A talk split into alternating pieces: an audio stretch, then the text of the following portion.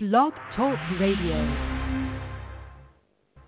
Ladies and gentlemen, damas y caballeros,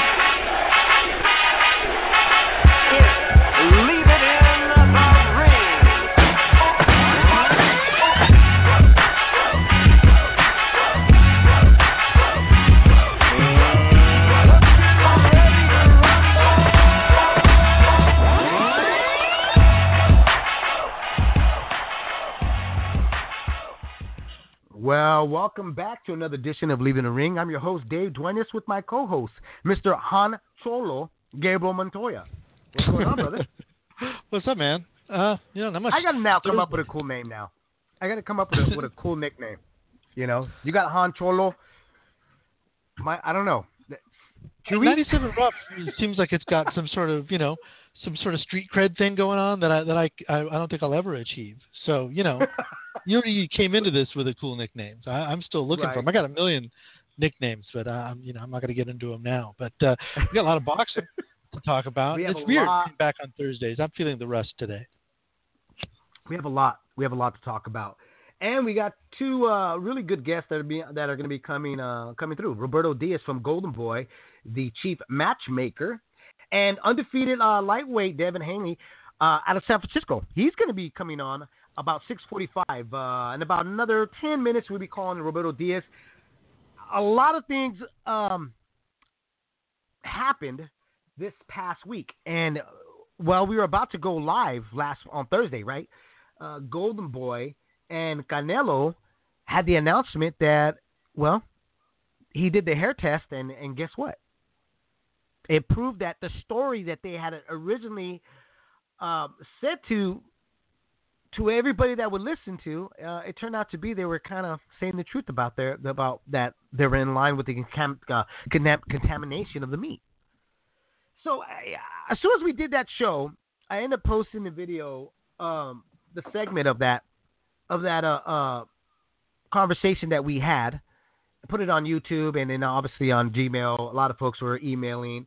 A lot of mixed mixed feelings about that, Gabriel. I'm not sure if you got feedback from that segment that we did about Canelo and the hair test, but a lot of people now playing um, expert when it comes to hair testing. I mean, I've got guys going, "Oh, you cut his hair. What are you guys stupid? He cut his hair," and uh, real angry.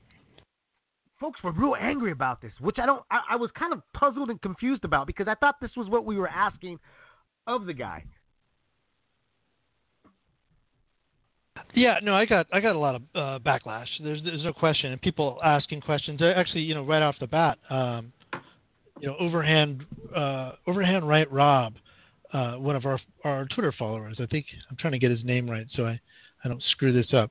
Uh, at Big Right Rob, um, he's got one follower. I guess he's new to the game. He's out of Detroit, Michigan. Uh, but you know, it's not. It's, uh, there's no shame in that. Uh, but he asks, uh, curious about how far back Canelo's hair sample is good for, and if the fact that he uh, showed no traces means he's innocent, or that the test just isn't very good since he already popped positive twice. They didn't tell anyone they were doing the test and waited for the result. Um, now, the details of it is that you know they took the sample, what March 29th, uh, didn't get uh, the result back until April 20th, 2018. Um, he had tested positive on February 17th and the 20th uh, in decreasing amounts. Um, so Right. we'll ask Roberto Diaz, who will be, on the show later, you know, some of these questions because I don't want to just guess. But as for the test, um, the hair test measure you can detect, I think, from like a month to six months, somewhere in there. But it all there's a lot of variations apparently because of you know hair color. That would be one that it stays, you know, the drug stays in darker hair. Uh, or you know, is easily. I guess it saturates in the darker hair more.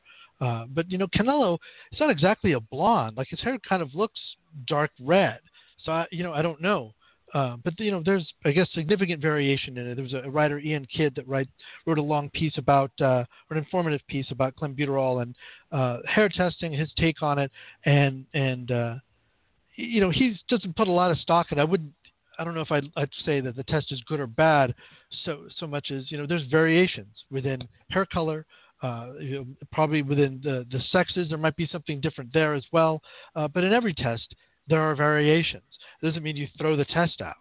Uh, I, I think you know with the, the urine test, clenbuterol, you can detect it uh, more surefire manner, I suppose, uh, within like I think a week to two weeks, somewhere in there, like ten days, right? So, uh, with but with hair testing, you can you can do it within you know a month to six months, is what what I understand.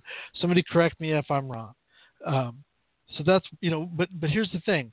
Uh, if it is contamination and the levels are, are pretty low, I mean, right off the bat, Dr. Daniel Eichner of the Salt Lake Lab uh, who did the hair follicle test as well, said, you know, uh, to Golden Boy that you know while further investigation was needed, these the, the amounts that you know he had in his hair fell within the range of contamination. So now you do right, the hair they've test. had that recorded before. They've had that of Right. other issues and other cases. That's why. Exactly. So Hmm. If if there's a minuscule amount in his hair already or in his body already that you're barely detecting through urine, now you're looking at a larger scope that maybe isn't as well focused. It doesn't catch all the you know uh, the amounts. You know, uh, so maybe is he microdosing it? I don't know. Is that effective? Everybody always will jump to a tactic used in other things. In this, you know, I don't know if it's effective to microdose clenbuterol over a long period of time. Maybe. Uh, I'd like to see the data on that before we throw this data that we actually have from a respectable WADA accredited lab out the window. You know, that's I, I just kind of keep diverting, you know, uh, uh, just p- pointing people to Dr. Eichner, saying, "Are you with him?" I'm not a scientist. I've had people criticize me for saying that you know I act like I am uh, because of the way I've written or that I'm some expert. I was a reporter with good sources. That's it. Uh, I know my subject. In this case, I'm going to defer to the scientist who did the science. Has been trying to do it for a while, and apparently, you know, Lucas Browne, they did the test, so he's the first guy, not Canelo. I, you know, I have to correct myself. Um, but you know, I, you know, argue with them. I had somebody saying, you know, no international body recognizes it. Well, you know, WADA is an international body. They're not making it part of their panel, but they've allowed Right. this doctor to do the tests. So obviously they're they're they're gathering data. Uh, I I don't see the problem with, with it. Uh, does I don't. you know, I don't it- see the problem either. Does it I mean, exonerate? I, I don't know. Uh, the, you know, I don't think anybody there is a test that will will do that, but it, it certainly backs up his story a little bit more, don't you think? I think so. I And hope that's a clear answer. You know? here, you know, here's here's my take with it too. Is you know, I've had numerous people, uh, you know, hit me on Gmail, even on the on Twitter, and, and even conversations with with folks on, at work and stuff. And uh, I got some real heavy uh, boxing fans and really intelligent uh, boxing fans that I, I that I that I have the pleasure to, to to talk to, and you know, a lot of them are skeptical. They're like, hey, well, we know that testing is always improved. I mean, not you know, not, uh, cheating could be improved. We know that there's certain drugs out there we have we're not aware of, or et cetera, et cetera, et cetera. And I told them, well, if that's the way you're going to look at it, then there's no need for you to pay attention to any test then, because nothing's going to convince you. And, and you know what I mean? I'm not going to waste my time and talk to you about something Right. when this was asked from the fans. If this was asked from fans, everybody was beating on the desk, take the hair test. You don't take the hair test, you're a cheater. You cheated, etc. The guy does it. He calls everybody's bluff. Now, if you've listened to my show and you've, if you've been following me for the past 10 years, you would know that I'm not a kind of guy that's going to defend somebody. You know, um, I've never been a big Canelo, uh, uh, you know, fan. I've I've never been that kind of guy. But I got to give credit due when credit credit is is due. And this guy, no matter what challenge is put in front of him, and I put this on Twitter too. I don't know if you saw this on Twitter. I have uh, this is like I don't know, like two weeks ago or whatever, or when it happened. Uh, no, before it even happened. I said the guy's been labeled a um, the guy's been labeled a duck, a ducker. The guy's been labeled a cheater. And now, and, and what's next for the kid? You know, I, I mean, you know, he, he, he's he's taken every challenge. He continues to challenge himself. Every time we say he's not going to fight this person or he's not going to do this, he ends up doing it. So, am I a fan of him? I'm swaying that way, Gabriel. I'm I'm starting to sway that way for the kid. Yeah, I mean, I think you know certainly the next step, and we'll ask Roberto Diaz about this, uh, is the testing program. You know, we, we've asked uh, I've asked Mauricio Sulaiman about it. When is he getting in a testing program? Answers from him, and they seemed similar.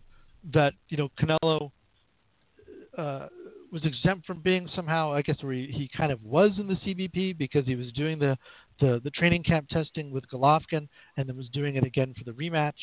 Um, that's it's not the same thing though, you know. Uh, No. When is that process beginning? Um, when uh, you know will will Canelo be be uh, doing like a 365 program of his own, like Nonito? Like what's what are the steps? I mean, because I think you know this. I think the scientific community, certainly on WADA's website, uh, the things I've read from them, that we all agree that there is no clenbuterol test, urine or hair, that can say whether or not a guy intended to take it and to, ta- to cheat Right. or not.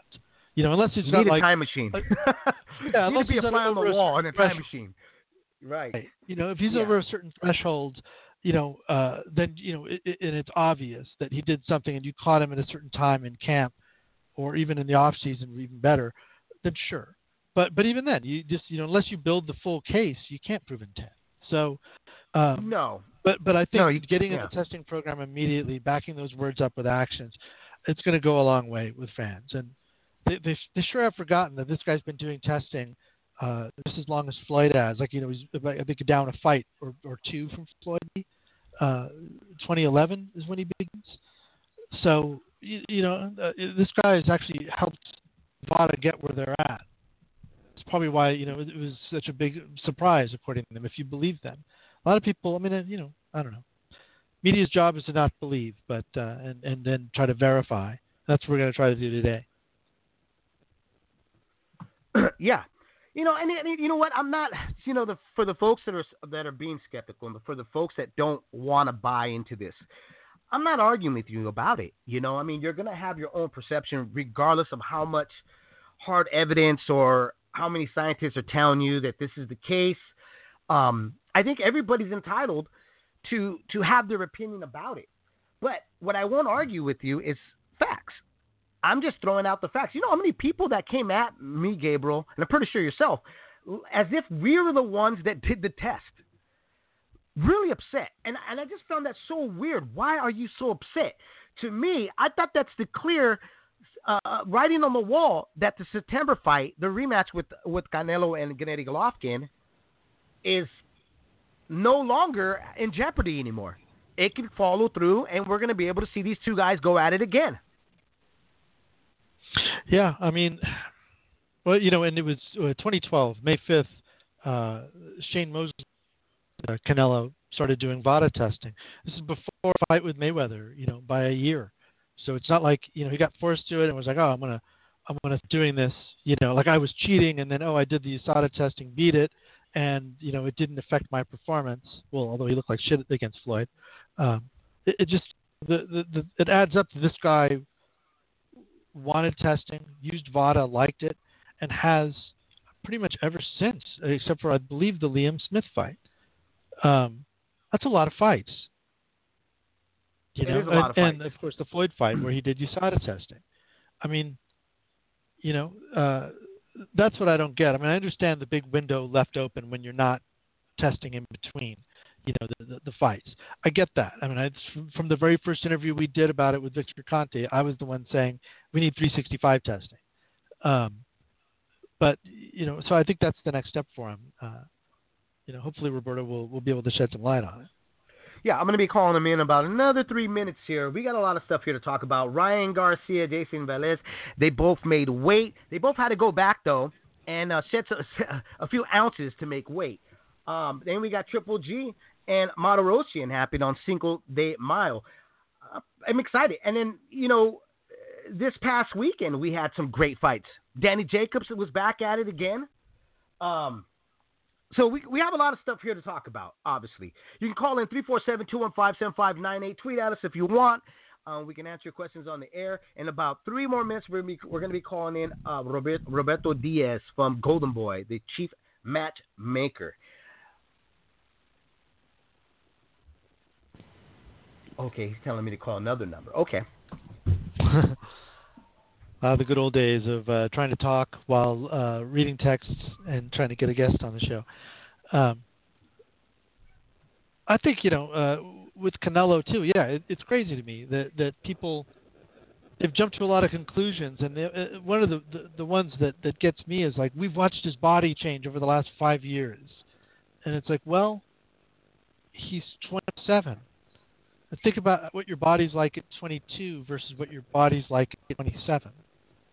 You know, if you're training, working out, doing all the stuff that he's doing, people don't stop to think about it any more than you know. It's, it's like the original guys with Floyd, where they're like, to be the best, take the test, and they had no idea what test they were talking about, what test Floyd was actually doing, what was the best test, what what should you test for. Nobody knew any of that. Uh, and with this, it was like we talked about the hair test. I think um, March 5th with Victor on the next round. Uh, but we, you know, I talked about it with him uh, I think you know I, I, wrote a piece about it in 2016 and about strict liability. Um, it gets adopted later in, in Vegas, you know, in Nevada, uh, later that year. Um, but here, fans are going. One that you know, the first time they've talked about strict liability is is this moment, but also take the hair test, and then you know. Does anybody know when Golden Boy knew that the hair test even existed? Did they read that piece in 2016? They've been ignoring it, or did they find out about it through, you know, uh, was it Nevada that ordered it up? Uh, we we don't really know any of those details. I haven't seen anybody.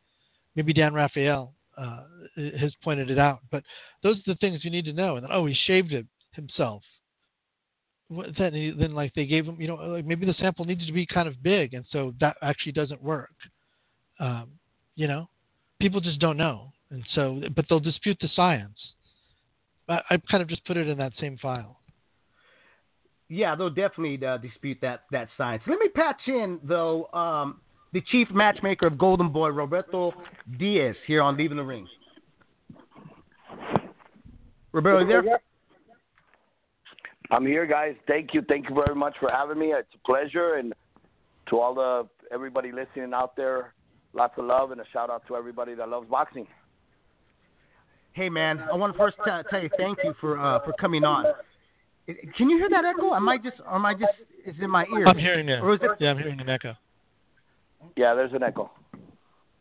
It's weird. Okay, let's okay, see if we can talk, talk through, through it. it. Um, um, like I said, first, first off, thanks, thanks for, for, for, for, coming on the show here. You know, a lot of fans have been uh, emailing us since we announced that you're going to come on. A lot of questions. So I'm going to pass the paddle first here to my co-host, uh, Guillermo Montoya let him start off the interview, and then I'll come right behind. Hey, Roberto, long time no talk, man. Um, been doing a great a job. While, Gabriel, good to. T- thank you, thank you very much. It's glad to uh, be on your show, and and uh, good to talk to you again. Yeah, man. Um, let's you know uh, just start right off the top. Um, when the news hit your offices about gold about Canelo's positive, um, what was the mood? What, what, what, how did it hit you guys? You know, I'll talk about personally, personally, um, more sure. so than everybody at the office because I know the kid very well. I've known him since his teenage years and know the type of athlete, know what he's done throughout his career, requesting the testing and all his fights, requesting VADA and all that. So uh, it was very surprising, but at the same time, knowing that something there had to be a reason. There had to be okay, yes, it's a positive, but why? And obviously it was it was a shock. It was a surprise because you don't expect it, but once everything started coming out and and, and we started doing everything we had to do and he had to be obviously agreed to everything and and, and submitted to everything. At the end of the day, like the saying says, when you have nothing to hide, or the truth will always come out. And once everything started, you know, uh, there's always going to be these experts that are saying he should have done this, this, this. He did it. He did everything, and it, the proof is in the pudding. Um, when did you guys find out about the hair test that it existed? Uh, you know, and that that was was that something Nevada asked you guys to do? What was the time? Nevada, Nevada requested it. Nevada requested it, and he had no problem submitting to it. Um, in fact, I did my own study, when I started seeing tweets from you know some experts out there saying he should be doing the hair, he should be doing, it. and I called Gabe about 26 labs all over the country, and Wow. you know obviously I was no expert in the subject, but there's hair testing for narcotics, but there's Right. not real, you know, it, it- still hasn't been certified, and that's why, you know, it, it it's not something that's being used as much. But he submitted to it and came back clean. What was the mood for Canelo, Roberto, when he found this out? I mean, like you said, you've known him since he was a teenager. What what kind of mood was he in finding this out? you know, I think it's it's been very hard for him. It's he's it's it's been because he's a fighter that uh, has a lot of pride. He's a fighter that's doing everything he can to fight the best, even at an early age, to to give the fans the best. He he, he really does a lot for the fans, and to see how many fans obviously jump on the wagon and and, and accuse him of doping and accuse him of it, it it affected him. It affected him a lot. I, I'm, you know, I don't think I've ever thought I'd ever ask this question, uh, but I like to be thorough. Do you know where they got the hair from? Was it a head hair, a foot, Head, head, head? the back of the, the Okay. like back, the back of the like towards the neck, and and it was quite a bit. It was quite a bit. Huh. Really? Let me Yeah, let me I, ask uh, you because because a lot of fans are saying why was this such a hush hush? Like why why did you guys wait for the end result? Um, could you enlighten? Well, there was an little bit about ongoing investigation. There was an ongoing investigation from the commission, and we didn't want to, you know, start saying more than until everything got cleared. I mean, we knew at the end of the day it was going to be cleared because number one, what a lot of people don't see, oh, he's, you know, it's very different. And I'm not saying, look, when if you're doping, you're doping regardless of when. But if you're you get caught with a positive test during a fight week or after a fight, that means you've done it during your competition. But when you're, and one, you got to look at the levels. Most importantly, what good could it have done with those levels three months before the fight? Are you Hmm, trying to, right. as a fighter, you're not cutting weight three months before the fight. As a fighter, three months before the fight, the weight, every fighter is going to tell you, I'm not going to have problems with weight until you get to fight week. That's when you realize I'm having trouble making weight. right. Every fighter's not worried about I got to because you know it, it what what clenbuterol is used for. It's really for asthma to open up the lungs. So they're saying, oh, he's using it to get better stamina. Not three months before the fight. The bottom line is, to be honest, from what I've looked in and became started looking and reading on the subject, it really doesn't enhance a fighter because if you use it during fight week, you're not going to all of a sudden get a stamina that you didn't get throughout training. You're going to get training. You're going to get the stamina from running, from putting in the work through the months of work. You're not all of a sudden could take this magic potion and all of a sudden, okay, now I have stamina to go 12 rounds. And if you're using it three months before, you're not using it to cut weight. The proof was that I mean it, it is it is a social problem in Mexico. In fact, there was a there was a group of uh, WADA employees that went to certified laboratories. It was never published, really, but this is fact that happened. It recently just came out. Few years ago, they went into Mexico City to certify laboratories to make sure everything was on the, you know, certifiable. And they went out to dinner one night. When they came back to continue the certifications of the laboratories the following day, one of the lab guys told them from Mexico, I want urine samples from all of you.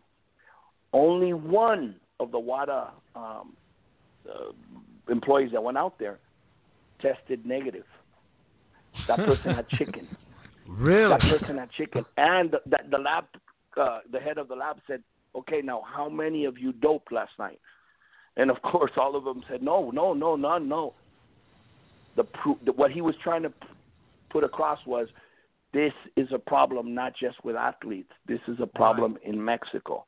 In And Mexico, and right. I've said Yeah. it. Look, if you test non-athletes, civilians in Mexico, you're gonna get positive tests of clenbuterol because it's in the meat. It's it's proven. There's been uh, how do you say rastros? There's been uh, the, like the slaughterhouses uh, closed Right. down in certain states because of this.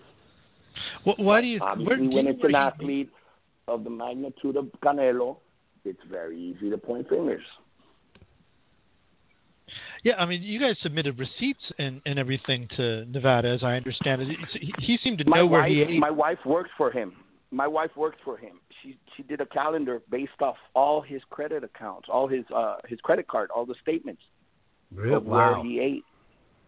Weeks or like uh two weeks before and two weeks after.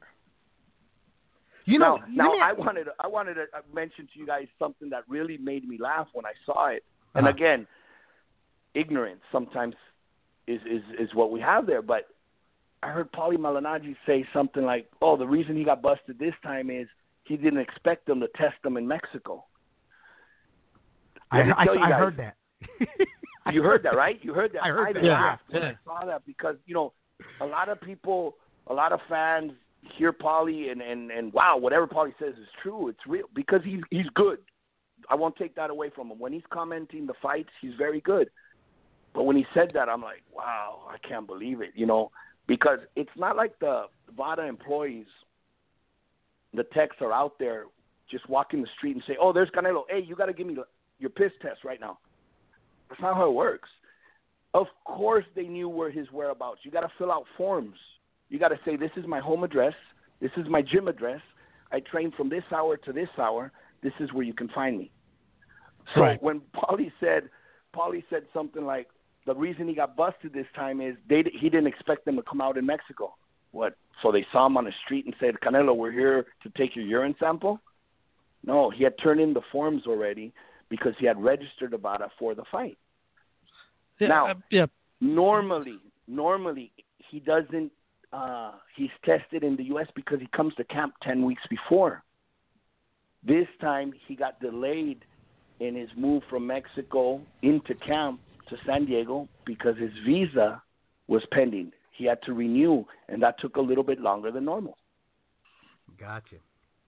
Gotcha. You know, Hmm. I, I'm I'm not sure if you've heard some of the accusations of how how how did Canelo's camp not know they was contaminated when he comes when his camp when his trainer and everybody else come from a family of butchers. What I are heard your that. thoughts I heard about that, that? and it's You funny know? Because here, here's here's what it is, it, it, and it's true. Uh, Don Chepo used to be a butcher t- probably like 20, 30 years ago.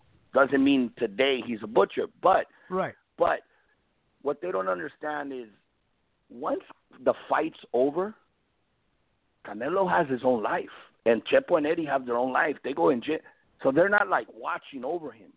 Now, people say, I, I've heard the one that he has so much money. How doesn't he have money, uh, meat flown in from other countries? Countries, Well, right? Yeah. How do you know you're not going to test positive for hormone, like something else? You don't know that until Right. obviously you ca- you get something like this happens that you become more careful. Now, I've heard well he doesn't eat tacos at a taco stand. He doesn't necessarily have to be the one to go to the taco stand and stand there and get tacos. But I've been with him as well. Yeah, I've been with him as well where we get to the house and he says, "Hey," to one of his friends, "Go get some tacos." Well, where are they going to get the tacos? When they come in, we eat them. We don't say, "Hey, where's the taco from?" or "Where's this?" You know. Right. and also, a very good example is clenbuterol is used by the farmers who are trying to cut the cost down to grow the cow. So Right. instead of growing it for a year, you grow it in six months. Well, you save six months of cost of feeding it, of, of you know, babying it, whatever. You sell that to the slaughterhouse, who chops it up and sends it to the taco stand, to Sam's Club, or to the top restaurant. So you don't know. It, it's not a social economic problem. It's just a Yeah. social problem. That, Right. That's I was. Uh, people were assuming that it was the taco truck, like it was low end meat. And I'm like, well, it's getting a higher Exactly. protein yield. Uh, it's making it leaner. That sounds actually like better meat to me. I, I think Uh, I think what those fans want, those fans in particular want though, is they want you guys or anybody to stick their head up a cow's ass just to make sure that's not contaminated. You know what I mean? That's what they're looking for in reality. and, and it's impossible to know. You don't. You can't exactly. go into a restaurant and say, uh, "Hey, is this meat contaminated with clenbuterol?" Because Right. they don't know. They don't They know. don't know. Of So course it's not. They not don't where know. it comes from or where you're eating it. It's the risk of eating meat. Now, Canelo doesn't eat meat once once he's in camp, but not because it might have clenbuterol. Because obviously, when he's in camp, he's in in San Diego and in the U.S. Because he says it's hard to digest. It makes me feel sluggish, um, so I don't eat meat. But he was the true. thing was he wasn't in camp yet. He wasn't in sparring. He was working out because he's always working out. He'll take a run here, he'll take a run there, he'll swim here, swim there, shaking up, preparing for camp. But he wasn't in his concentration. When you go into concentration, diets change. When you're on uh, outside of concentration, look, a great example is a great friend of mine, Ricky Hatton. Outside between fights, he would go up 50 pounds. Oh yeah. There wasn't a there wasn't a Guinness he didn't like. right. Um, Oh, let me, just to clarify, I mean, did you guys ever have that conversation? I mean, because after what Francisco Vargas, also uh, one of your fighters, tested positive for clenbuterol. I remember writing Eric about Morales her did test. as well. Erik Morales did as well. Right. That was- he was Eric first- Morales yeah. tested positive, and, and Francisco Vargas. I spoke to them after because, you know, when it, when it happens, and they both fought, it's it sort of gets forgotten. Especially like Francisco Vargas did like 17 tests after, all negative. In fact, Francisco Vargas had started testing prior to the positive test. He was in the U.S., started testing negative, goes to Mexico City. His mom prepares him a, a beef stew, uh, a cocido we call it, which is a soup, stew, you know, vegetables and beef. He has it arriving. The next day he has it again, and that night is when they showed up to his house to test him. He had it twice, Hmm. and he tested higher than Canelo. Well, so Wow. so that do you guys go? I mean, have you had that conversation? Is it is it? Uh, there's kind of a punitive nature, I think, to all of this. That people want to know that that Canelo, you know, knows he screwed up, uh, but that also he's going to take steps. I guess. Uh, you know, um, is he going to join a program? Is he going to um, do VADA? I know Mauricio intimated that he was, but have you guys talked about that? And Oscar also said that he'd be testing every day, which I think maybe a little bit promoter speak because I don't think anybody tests every day. But uh, what, what are you guys doing in terms of next steps with him? Well, not only with him, with all our fighters, we are telling them, you know, this is a learning experience for all of us because obviously, like I said, with Erik Morales and, and, and Francisco Vargas, the fights went on. So it's like a scare, but it's like, okay, you know, it, it, the fight went on. And, and you sort of forget about it. Um, this one obviously was, it, it was more damaging. Obviously, the fight got canceled. The fight didn't go on. So, yes, obviously, we're notifying all our fighters if you go to Mexico, whether it's vacation, whether it's to train, whether it's to whatever, avoid the meat because you don't know where you're gonna eat, where you're gonna eat it, where it's gonna come from. So just avoid it. And look, we're trying to sign up not only Canelo, all our fighters, you know, into Avada testing. A lot of our fighters already requested. Saddam Ali's requested it on his fight. Miguel Cotto was someone that requested it. And just so the fans know, when a fighter requests it, they're basically paying for it because it is expensive. Canelo Yeah. requested it in all his fights. Right, except for the Liam Smith fight, which I think Eric had said that it, it the fight kind of came together later uh, or late or something, and then they weren't able to get. late, and also uh, it's an issue with with in the UK. In fact, right now with Liam Smith, uh, that Saddam requested it. I had to. I spoke to Robert Smith and I spoke to Margaret Goodman. It's very difficult because they have their own t- like testing, and what what the camp was opposing was like, look, we're not going to get double tested. So we said, okay, once well, while you're out in the UK, you could get tested there by, uh, you know, BBBSC with whatever the WADA is out there. But once you get here, you're under VADA, and we need all the reports of all the tests to go over to Margaret Goodman. Margaret accepted, and obviously then, you know, Liam uh, had a, some some illness, some allergic reaction, and he pulled out of the fight.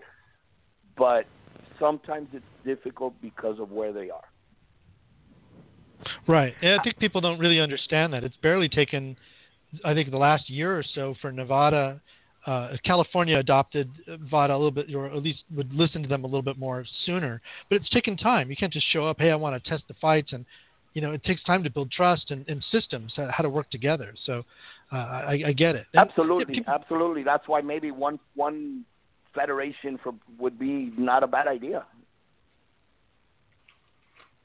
You mean one boxing league, or one yes, testing? one boxing organization that that you know under the same rules instead of state by state. Yeah. Yeah, it, it is. It just gets hard because it's a world sport. You know, is there room for everybody to work together? I I I would love to That's hear the that. Thing. That's the it. thing. I mean, it, at least in the U.S., we can we can begin to you know as a leader and say, look, under one regulation, under one commission, under what.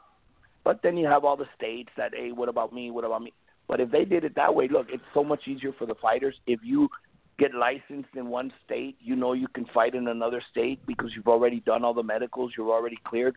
But each state has to submit their own licenses and their own medicals and their own, you know, and, and it gets expensive for the fighters, for the promoters, for the management.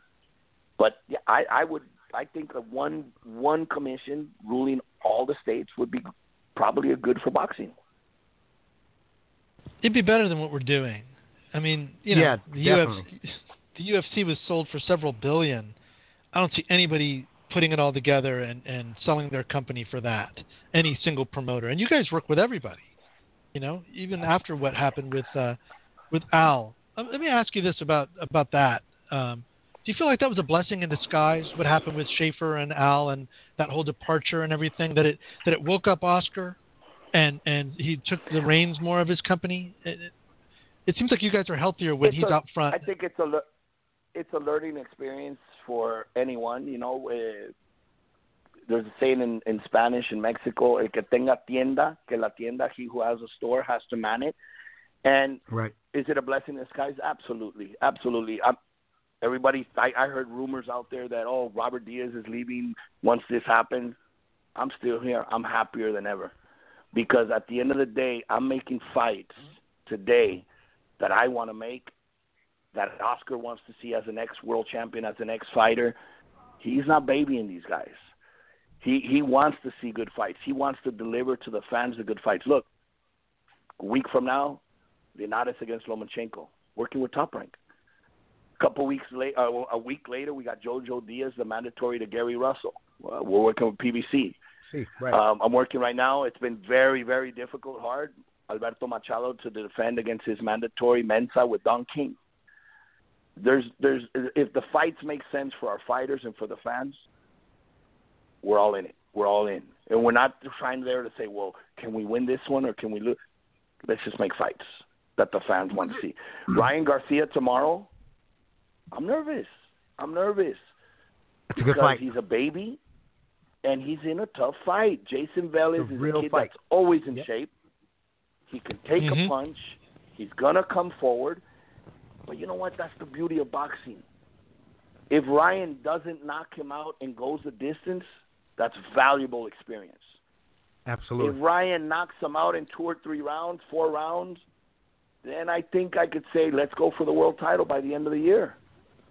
If I Hmm. see things that I'm like, okay, he's not ready, this is the fight that'll tell the world and tell me where if he's ready or not, where he's at. It'll tell us. Yeah, where it's he gonna, stands. It's a, Yeah. it, but it's also a dangerous fight because if Ryan, who hasn't gone too many rounds, gets tired after three or four rounds, and Jayson is still there, he could take him into deep water and drown him. Does You the It's not going to be a, a shock or a surprise. Right. You know, you know, I was, I was talking to um I don't want to out his name, nothing like that, you know, but I was talking to another matchmaker and he goes, I can't believe that this is gonna put him in with that kid Jayson right now. He goes, To me it just Mhm. kinda seems like they're they're they're banking on because they're kinda scared about what what happened with Canelo is that they're forcing to find another star at this moment. And I was like, you know what? No. I like this fight. I told him, I, and I gave my reasons why I like the fight. Um, I said, to me, this is going to tell us exactly is Ryan Garcia who he says he's going to be, because it's a this is a very difficult fight. I mean, the, that kid, Absolutely. Jayson has been he's been in with some real good names, and he's you know he's kind of proven his credibility in that ring. Where Ryan is still kind of up in the air, you know. Let me ask you this, because as a matchmaker, when when you guys were involved with Al Haymon, what I've been I've, the guys that I've talked to at PBC and, and and you know in that universe have all told me, working with Al Haymon, you don't have a final say on the matchmaking. He does. wow. Let And, they, let me and ask they you- there. And they worked. and they there. there, right? Right. So let me ask you. Let me ask you. Was was it really hard at that time? I mean, because right now when I see you guys by yourselves, Golden Boy is just Golden Boy. There's no more Schaefer. There's no more Al Haymon. The fights have gotten three times better. Thank you did very that make much. your I job? appreciate Did it that. make your? You're welcome. Did that make your job easier? Absolutely. It made it fun again. It made it fun again because, look, if I make a fight and our guy loses, I'm not worried about walking into the office tomorrow and getting the call from Oscar and saying, "What happened? What did you do? What? what why'd you put him in with that guy?" I'm not worried about that. Um, if he loses, it's like, hey, number one, okay, now we know what we got to work on. Look, I got Chimpa Gonzalez, a young kid who I have, have high hopes, have high hopes for. Lost a couple fights already. Okay, Mm-hmm. got together with Joshua his Franco. with his with his father Joshua Franco. Look, he was winning the whole fight. He got caught. Referee might have stopped it a little too soon, I believe. But I thought so. he's coming back June first, and then I'm going to work on the rematch. I think Joshua beats him in the rematch. They learn a loss is not what some people have made it out to be. That zero is so important. Sugar Ray Leonard, Marvin Hagler, Tommy Hearns, Roberto Duran, Muhammad Ali, all lost. Yet 20, 30 years later, we're still talking about them.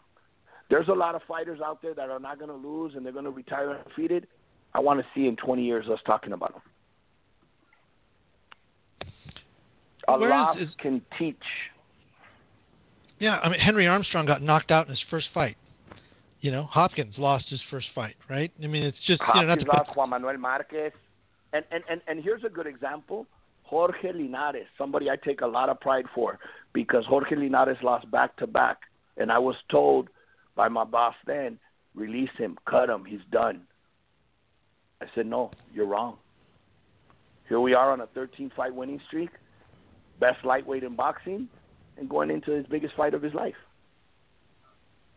which is a very winnable fight. I mean, it's It is. I- I, it is. We we picked Lomachenko. He didn't. pick- Lomachenko didn't pick Linares. We picked them. We ta- we've been talking about that fight for over a year and a half. Jorge and I personally, and then the whole team. We started. I love the Lomachenko fight. He's doing things great. He's a phenomenal fighter, but he's smaller coming up. He's made fighters quit. A lot of them are flat-footed, come forward. Jorge has great footwork, great hand speed, has experience uh, Lomachenko's in for a fight of his life. Yet, all respect. I mean, we know, we know who he is. Can he win the fight? Yeah. This is a real 50-50. What's the hardest part of your job, Roberto? What what what makes what makes your jobs uh, where sometimes you're just like, God, I don't, I don't know if I got it in me anymore right now. No, two of the, there's a couple of things. One, making the fights that I want to make. Sometimes they're not as easy. Um, you get road bumps on the way. Management says, "No, my guy's not going to fight that guy. No, that guy's too tough." That again, they're protecting their investment. Um, the other part is a good example: uh, Ryan Garcia tomorrow. The fight with Vargas. You read the comments from the fans saying, "Oh yeah, he fought a, a tomato can. He fought a bum. He's knocking out bum. He's 19 years old. That's what he's supposed to be fighting." But tomorrow, if he loses, oh, the matchmakers, the promoter pushed him in too fast. He sh- so it's like you're damn if you do, you're damn if you don't. Right. So you get to the point where it's like, you know what? I'm not going to pay attention. I'm just going to make the fight the fans want to want to see, and the fights that also can help progress the kid. So if Ryan is what we see and what we think, goes in there, knocks this Jayson out, who nobody's knocked out, not JoJo, not Rene Alvarado. You know, everybody's fight. He's never missed out. If he if he knocks Ryan him knocks out, him I want in to three see. or four rounds. If he knocks out that kid, I want to see Gervonta Davis and him go at it. I, we well, got to see well, that maybe happen. Not Gervonta you know? yet, but but I'll tell you what, it'll give me a lot of confidence that he's ready for a world title before the end of the year. Right. But if he doesn't, and he goes that the ten rounds and he wins a unanimous decision or a good clear cut decision, that's also good because that experience you can't buy it. The experience he's going to get from going those ten, there, there, there's a point before you go to the world title, you need to be tested, and once that test is there, then you know. Jojo Diaz, I'm very confident. Gary Russell, I did 13, 14 of his fights. I know the Yeah. talent's there. I know how great a good fighter he is. But I've had JoJo from day one to 26 and 0. He's fought all styles. He's fought tough styles. Andrew Cancio beat him clearly. Look at Cancio after two year layoff, what he did a couple weeks ago.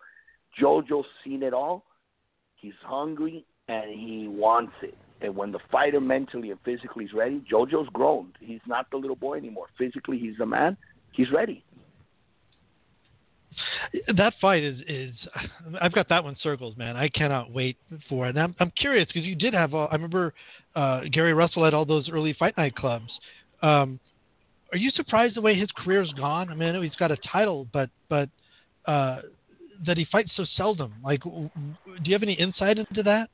I no, because I, obviously I, I I don't know what his situation is, you know, where he's at now. But I told him he he made a comment on Showtime a couple weeks ago where he's the lion, and I told him at the press conference, you were the lion, and you were the king of the jungle, but you've been put in a cage and become docile. You when you fight once a year.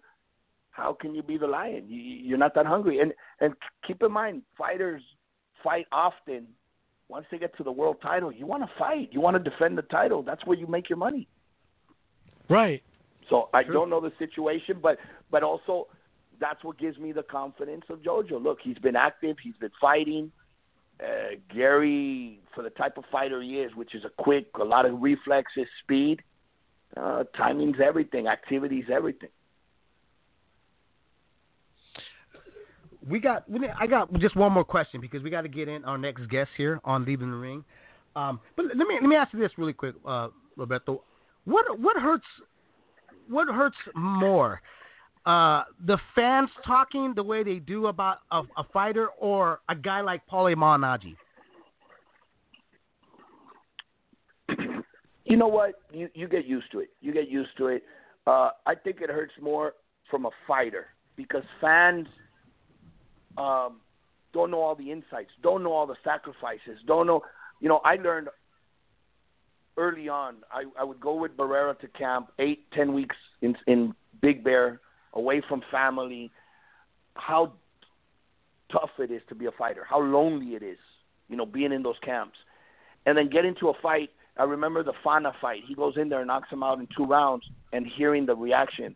Oh, this was too easy. This was a bum. He had no they don't know how. Yeah, the fight ended up being easy, but they don't know how hard he worked for eight or ten weeks.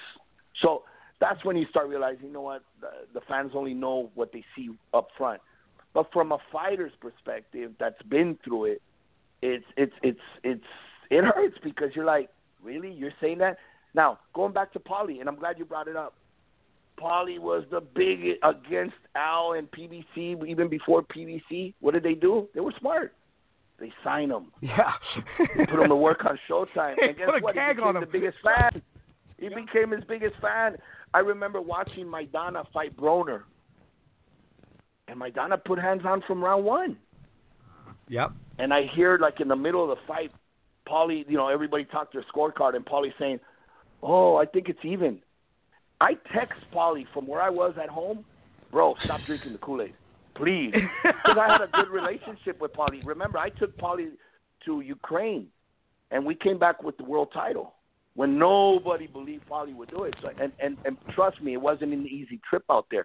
We had a lot of things against us. And every obstacle that was thrown in front of me, I overcame it. I overcame it. I overcame it. And then obviously he overcame the stuff in the ring. He did his job in the ring. So I had a lot of respect for him because we all knew once the cameras went on how loud he could get. but Maybe a lot of people, not a lot of people knew. Yeah, maybe you guys need to hire him now. Nah, nah. But see, I don't want that. I want somebody that, hey, you're gonna be pro who you are because of who you are, but not because you're hired. No, no, forget that. I don't. I, I actually nicknamed him the other day the parrot, the parrot, because man, the parrot. he won't stop Right, I saw that. You know, uh, Triple G, Triple G just said today in an interview that 10% chance that the September fight with Canelo is going to happen. What do you, what's your thoughts, or what do you think about him saying something like that? I hope he's. Uh, I hope. I hope he was lying, and I hope he's saying 10% lying. I hope he tomorrow, or uh, I hope Sunday when, when he wakes up, he says it's 110%. Because I can't wait. I can't wait. I can't wait for them to I be in think the he's ring. saying 10% Uh, that you guys are going to want to make the fight happen. He's he's. I think that's Oh, how he's putting no. it, right, Gabriel? You Oh know, hell no! There's not a fight out there. I think that the fans um, want more, and and just knowing Canelo, there's not a fight a fight that Canelo wants more. And again, like I said, Oscar Golden Boy, we just want to make the best fights, and if that's what the fans want to see, and I think uh, we need to see round 13. You know what? Um, the first fight was very good. I think the second fight's going to be better. And I'm I'm not talking as a promoter. I'm not promoting. I just think both of them are going to come in to to try to be more convincingly than the last one, and and with that will come risks. Are you worried There at you all have about it. Saturday? Am I worried you about worried about- Saturday? Not at all. No, you don't Not think at I don't mean it in a disrespectful way to Vanes. I give him all the credit. I always give fight fighters like you know that that are willing to be that daring to be great, like Vanes, like like uh, uh, Amir Khan, Saddam Ali. You gotta you gotta give them credit. You know, people criticize, oh, you're gonna go into the slaughterhouse. Look, they're daring to be great. On Vanes' part, I don't know, know if it's so much daring to be great or you haven't fought in two years. It's not like your promoter is offering fights today. So when something comes around and it's a good payday and a good shot, hey, take it. You got to.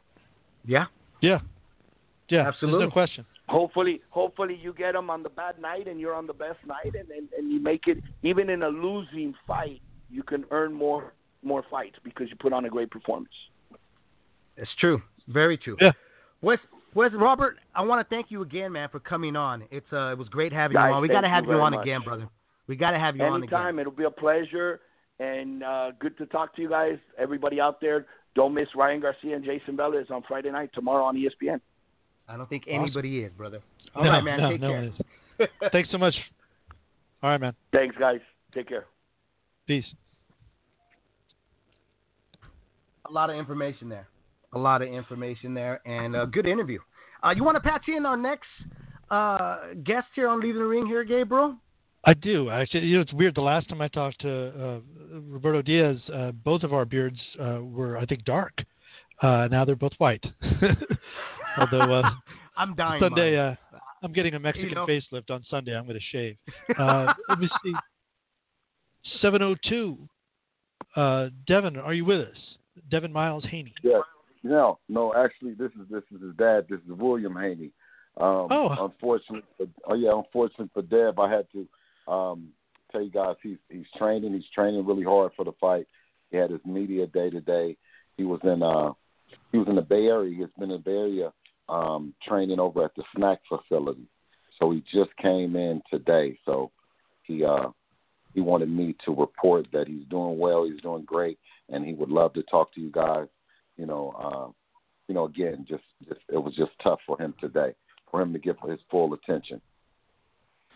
You and I talked uh, several years ago, actually, when I was still a writer for Max Boxing, I believe, uh, when you opened the Hit Factory there in, in, in Vegas. Okay, okay, okay, yeah, Yeah. yeah, yeah, yeah. Yeah. okay, uh, Max Boxing. Yeah, I definitely remember. it. I remember. yeah, Max yeah, Boxing. Gabriel Montoya. Yeah. Um, okay, Gabe Montoya. Hey, hey, how you doing? I'm doing very well, man. I'm, I, actually, I live in the Bay Area now, out here in San Francisco. Um, Okay, and uh, d- good. I'm not on the uh, beat as a as a writer as much uh, as I uh, am just here doing like you know the live radio uh, boxing show. Uh, well, let's talk a little bit about uh, Devin. It's been a, few years since I've seen him. I think the last time I saw him and, and yourself, uh, it was at the Undisputed Boxing Gym, and you were sparring uh, Shawn Porter. Uh, Right. you've come a long way, and you Right. guys. I mean, you turned him pro young. uh, took him to Mexico to get him that experience. I've watched, uh, you know, his real Devin Haney TV and and uh, a bunch of his fights, watching him develop. Uh, assess where he was at that point with Shawn Porter to where he is now. Well, initially, um, uh, Shawn, because Shawn was training over at the gym over at, at the Hit Factory, and uh, Kenny Porter, you know, which is a good guy, you know, an amazing coach. He's done a phen- phenomenal job with Shawn. Uh, he and he has very, you know, kind of unorthodox forms of training. So he suggested that we bring Devin on, Devin on to help Shawn. And I, I looked at him, I was like, Devin, you know, he says, no, okay, well, what we'll do is we'll just use them on the back end, and it'll it'll just be for the speed. As Shawn would, uh, you know, fatigue, then we would bring Devin on. Well, you know, uh, as time went on, you know, Kenny moved moved Devin in front, and Devin was very young, but you know, Shawn even it would test to Shawn. Sean said, you know, Devin was a, uh, had amazing defense, amazing footwork, even at a young age. So that's how that pretty much went. Uh, were you there any of the times when Devin sparred with Shawn? I was. Yeah, yeah. I, I might even. I don't think I've. I think I did actually film some of it. Uh, had mm-hmm. some of the footage somewhere, but but mm-hmm. kind of shot it. Uh, I'm, I'm trying to remember exactly. Yeah, I'd have to go back into my files, and I've got everything that I've shot at Undisputed and, and, and mm-hmm. SNAC. Um, but he struck me as as nowhere near his man strength yet. You know, uh, great right. balance, uh, has all the punches, uh, and just and watching him now, like physically mature, uh, and still he's what he's 19 now, uh, still yeah. nowhere near his man strength. Um, I was watching Floyd even, you know, breaking it down to him that you know, uh, right now you just have to worry about not taking damage, you know, staying on the outside, right. and um, right. what I really like about him is his is his mental focus. Uh, what was the decision though to to turn him pro so young, um, and and uh, and then take him to Mexico and kind of start honing him? Well, Devin has been Devin has been boxing ever since he could he could um you know you know how the kids wait? They can't wait till they're, they're old enough to box and then they finally get their license they finally get their first their, they get their um their card their book their boxing book. So he's been fighting ever since he could fight. And uh when it came time to go to uh the olympics or even go to the trials uh they they had changed the age bracket because they took the headgear off. But we had went to london for the the 2012 olympics just to kind of take in the moment, take in the experience, and we got a chance to see uh you know, Claressa Shields winning the gold and was very disappointed when the when a lot of the guys didn't win. So we came from there with with the intention on because the age was was you could be 17, uh, and we came back home and you know training training. Devin uh, would win the 15, 16 year old division when he was 14. He went to Russia. Then he then he won you know every year after that on up to winning uh, the 17 and 18 year old division when he was 16 years old. So to come back again to win the 17 and then to win the 18 and you and and they weren't going to let him compete in in the Olympic process after winning um you know being so dominant at a uh you know in the United States we just we just chose to focus one year specifically one year and uh focus just on on being a being a professional uh, a fighter and fortunately for us, we were able to to be around some of the greats, Eddie Mustafa, uh, of course, Floyd Senior, you know, um, you know, Mike McCallum. You know, it's a whole list of host of uh, talented trainers in uh, in Las Vegas that that helped him make the the leap from um, amateur to uh, pro. Yeah, who is his lead trainer? I saw him working with Floyd Mayweather Senior, with Floyd Junior. Um, who is all in his corner? Well, going going into it initially, you know what I mean. I would always surrender the position to to the to the most experienced, and we would take a you know take a our, our team would take a back seat and just kind of learn and learn and learn, and then when a when a Floyd Senior would would go off with uh, Floyd Junior for you know his numerous big big paydays, and as well as Mike McCallum leaving to go with uh, with Jesse Vargas for the fight with Adrian Broner. It would always leave me and me and me and Devin to kind of like just work on and work on the homework that the senior coaches had left for us.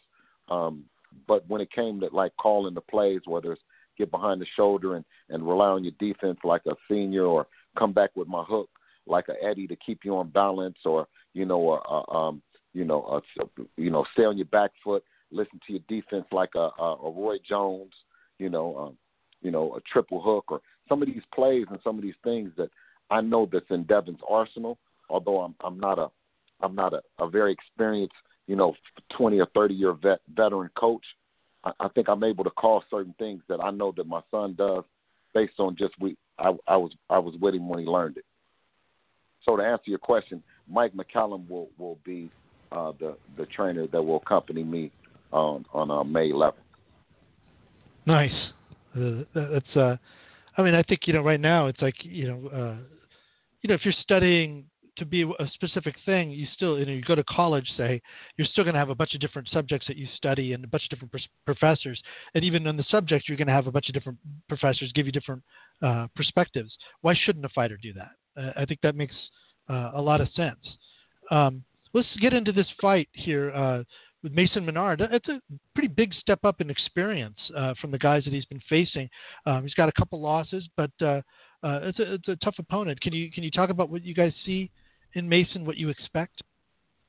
Um, Mason is extremely, extremely tough opponent, a very dangerous opponent as well. You know, I think he he possesses power in both in both hands. Um, you know, there's there's there's a whole whole lot of uh, attributes that are good about Mason Menard for sure.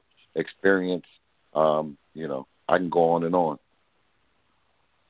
How do you nullify his punching power? What do you guys think about about uh, taking away probably one of his best his best uh, uh, weapons power that he that he has in his hands.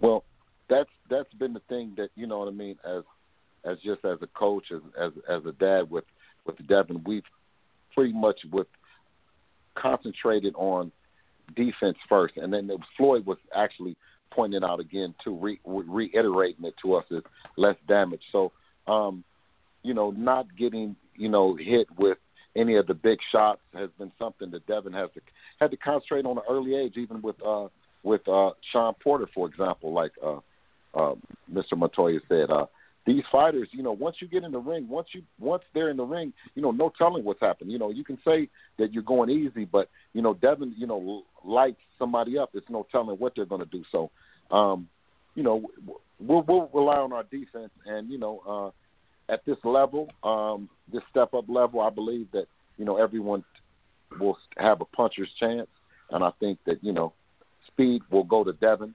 Um, you know, uh, uh, uh, height will obviously go to us. The length will go to us, and uh, probably will come in a, a bigger, a bigger fighter, bigger uh, opponent. You know, so and and, and with a better jab. So you know, be, being his being his trainer and his father, and he's going in there like you said, like like my my co-host um, uh, Montoya said, uh, real tough test. You know, a lot of guys that I've saw like Tim, from Timothy Bradley to Lamont Peterson, they're the kind of fighters that if you start trading, everything the game plan's out the door. The fighter comes out. How hard is it for you as a father and, and coach to kind of, you know, make sure your son stays focused on his game plan and to make sure that you keep him focused and make him understand that, like you said, it's a puncher's chance. Right.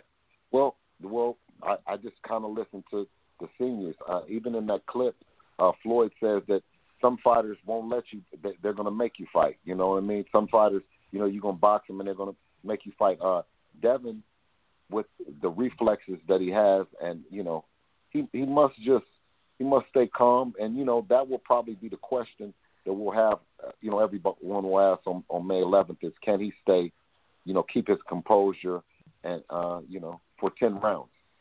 So, I can't wait for the fight. It's that's yeah. that's a good fight. It's a good match. really yeah. good match. You guys think so, right? You think it's a good match? Oh yeah, yeah. When I saw that when it when it was announced, I was like, okay, we're gonna, we're, you know, what's what we've heard and what we've seen of uh, uh, of your son, you know, everybody's been excited. What I've heard mostly from behind the scenes, everybody keeps telling me, "Hey, keep an eye out on him. Keep an eye on him. This kid's explosive. He's going to be something special."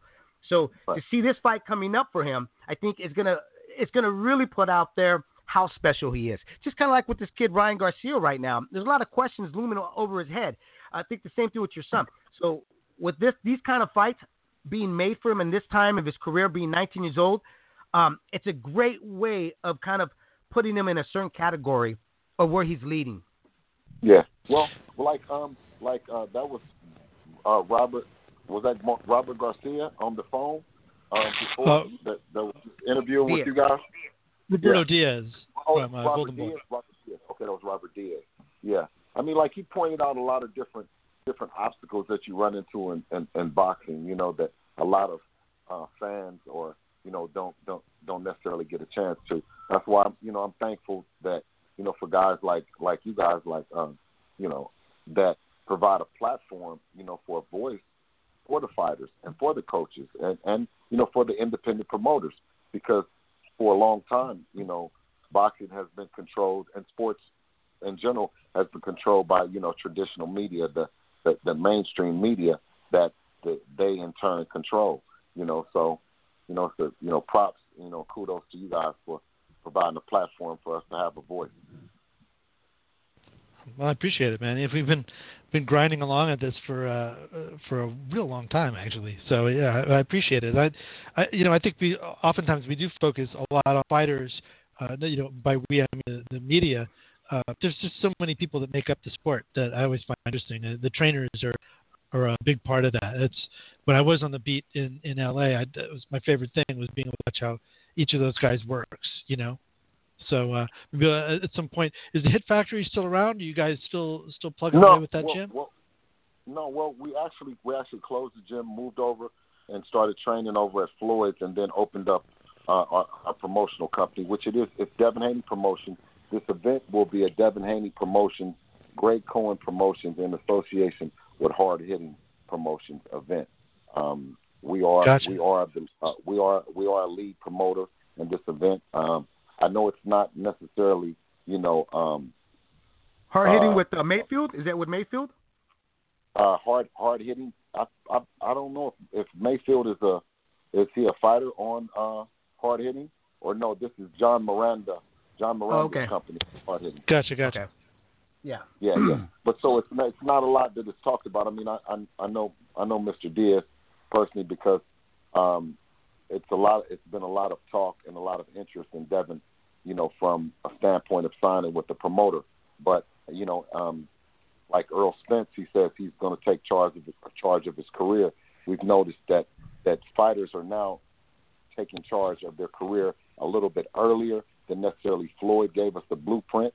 So uh, I, I believe that Devin is probably the first one that you know started his career the way that it should be in terms of him actually being in control, and that's you know all blessings to God that we've been able to do that. But I don't think that we get enough attention, that you know enough exposure that we are a company and we we've been able to accomplish some monumental things in terms of moving Devin along.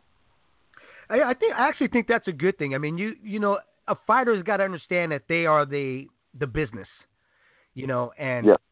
you know if you're the business and you're the and you're the one that's providing the service, you need to be paid accordingly. Um, just the one thing though, I ask of all fighters that do become business men is don't forget is fight fans like to see great fights, and that's what sells tickets. Yes. Yes. Yes. Well, man, it was a Yeah. pleasure having you on. I really appreciate appreciate you coming on, and uh, yeah, tell Devin when he's uh, when he's up and ready to go and talk to us, man. We'd be willing to get him back on here Man, and uh, man, chop it up. We, hey, listen, we, we we thank you for the opportunity. I thank you for you guys, um, you know, um, having me on and, and you know spending more time than with with me than I thought you guys would have. So I appreciate you guys. Enjoy, and I hope you guys be sure to watch Devin on May 11th. Oh, we'll be we'll be tuning Hey. in, brother. Thank you again, man. Really appreciate it. Yeah, no, it was great, man. Nice to catch up. Thanks. Take care. Well, there you go. So let um really quick three four three three four seven two one five seven five nine eight. You want to call in? Let's talk some boxing. I'm I think we have a what a few calls here on on hold here on on the board, Gabriel. Yeah, uh, yeah. Actually, let's go with the. Uh, we've got a nine one seven, but also let's go with eight one two. They've been on the line the longest. Eight one two. You're live on. Hey, in what what's going on, Dave and Gabe? This is Joey, man. Joey, what's Hey. up, brother? Man, How you hey. been? I'm doing. Hey, man, that um that first interview, uh, that was uh, Roberto, right? Yeah, Roberto Diaz. Yes. man, he made he inspired me, wanted me to get in the boxing game, man. Like he made it seem like matchmaking is a fun job. Nah, but hey, those are some uh, those are some great interviews, and uh, Dave, you guys asked some great questions, man. And those, those I mean, even uh, Haney's father, those are just great interviews. But I'm just glad to have you guys uh, back. Uh, I was. Man, we're glad to uh, be back, bro. Really good. Yeah, I, I, wanted to tell you. Um, I wanted to call last week, man, but I got so tied up. But I actually went to the fights in Louisville uh, last Friday, man. I got I saw uh, Chia Santana get the win over Felix Diaz, man. oh, really? Yeah, he Wow. He was actually yeah, he was a replacement because uh, Derek Cuevas got injured, so he came. Right. He was the alternative, and he came in there and he, he outworked them and won a decision. I was See, that's why for that sometimes kid, I man. say that's why sometimes I say even a switch up could be a little dangerous because if you're if you're training for a certain style and you go in the ring still with the mentality that you're facing a guy that's not there, it could screw you up. It could really screw you up. I'm not saying that's going to happen with Triple G, but it could take him a little bit to get himself going because he was training for a particular style. Yes. Yeah, that I was happy for him, man, because I've heard, you know, after his last couple of defeats, he was even thinking about hanging him up. And when he got the opportunity to participate in the tournament, you know, he got real motivated, got trained trained in, and he stayed ready. And when his name was called, I was rooting for him, man. I was, I was, it was just a good, it was a good show for him. I was real happy for him, and I'm, I'm I think he can win this tournament. Um, so, but I'll tell you what, guys, tomorrow, I mean, the place to be is in LA. I wish I was out that way, man. StubHub's gonna Yeah, be rocking StubHub. this weekend, man. I mean, tomorrow StubHub, night's gonna yeah. be a big crowd. I already know it's gonna. Ryan Garcia's gonna have all the little teeny boppers out there, man. They love that kid, man. But um, yeah. I don't know if that's my scene, but uh, yeah. I you know, uh, I know. You know, I mean, hey, all credit to him though. I mean, he's bringing yeah, that crowd that Oscar De La Hoya at one time brought. You know, um, you know, me me and Oscar and Gable were all in the same era. So what what Ryan is bringing is definitely something different. Um, you know, I just uh, I don't follow the kid. I did for like a few, like I don't know, for like a week or two. Then I was like, okay, I can't do it. I just can't do it. it it's just a a different. Um, he has got a different vibe than I do. I'm more old Hey. school. hey Gabe, Gabe, the, That's um, a great I'm a way to little. put it. Hey Gabe, the Velez, the Velez guy that he's fighting. I'm, I'm trying to remember. You know, I follow boxing like crazy. But I, who who was his last opponent that he recently fought? He did- that he um. I can't, I'm trying to remember who he fought recently. He, he's a tough opponent, I know. But I, I thought I saw him on ESPN recently. Was that it? He, Fought that's not the JoJo guy that fought. Yeah, he fought JoJo Diaz. Um, he's God, I, I can't even think of the name. Of Juan. Manuel Lopez was his last fight. Uh, Right, right, and he beat him. You know. didn't he? yeah, yeah, he uh, Yeah. he stopped him and It, okay, ended it. okay. You know, um, Alberto Mercado. Um, I mean, he's you know the, the, probably the Joseph Diaz and Ronnie Rios fights are the biggest ones, and he didn't win those. Uh, Okay. You know, he had a four-fight losing streak there actually. Ronnie Rios, Joseph Diaz, Rene Alvarado, and then Alfred Santiago. Um, you know, and it was like, uh, you know, he, he lost to Ronnie Rios 24 and one, Diaz 19 and 0, Alvarado 23 and seven, and then Santiago was only six and 0, dude. Uh, it was Wow, definitely a okay. slide. He, you know, pulled off three wins in a row since then. Uh, now he gets uh, Ryan Garcia. He's, you know, he's a tough kid. He's gonna bring it, but uh, you know, is he gonna uh, is he gonna win? Probably not. But uh, he's gonna give those rounds, and that's you know, he does have his big win. He beat Salvador Sanchez at the okay, Garden. okay. Uh, you know, Okay. so that's you know, so you've, you we've seen him for a while. He's a tough Puerto Rican kid. He's 30 years old. Uh, he definitely has got his man strength, and it, you know, five goes and a to half. the body very well. Yeah, goes to the body very well. Um, comes forward, puts pressure when he needs to. You know, I, Ryan's gonna have his hands full. You know, the thing with Ryan is that hand speed and that power. There's no denying it, but just like his his matchmaker said, hey, the guys that he's been blowing out, well, he's supposed to blow him out. That's how you develop confidence. That's how you b- develop a fighter. You build them to the great moment that he that you know that when he's supposed to rise to the occasion.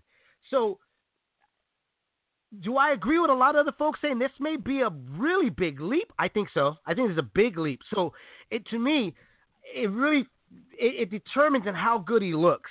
Um, but for the matchmaker, like for Roberto, it, it, it does wonders for him because if he goes the full um, uh, rounds all the way through to, to a decision, they get to kind of see a lot of him and where to place him at. If he blows him out, hey, it's going to start looking at uh, maybe a by the end of the year. They, he said a, a championship fight.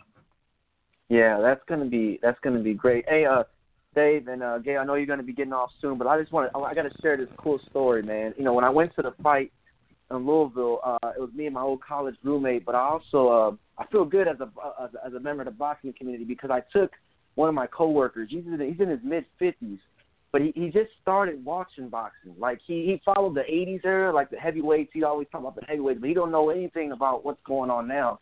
So I kept haunting him about like telling him you gotta come into these fights, you gotta come into this fight. So I got I got him to go with me last week. Man, we had great seats, and he was just blown away by watching the fight live. And I told him, I said, "There's, I said, there's no Different experience like yeah, Yep. like attending a live fight." And when he saw, and this was like on the undercard, like maybe the third or fourth fight, he saw a guy get not one of the guys got knocked out, and he just he couldn't believe it. Like he was just in awe, and he was just like, he was like, Joe, man, this is better than a football game, basketball game. He was just so excited, and uh.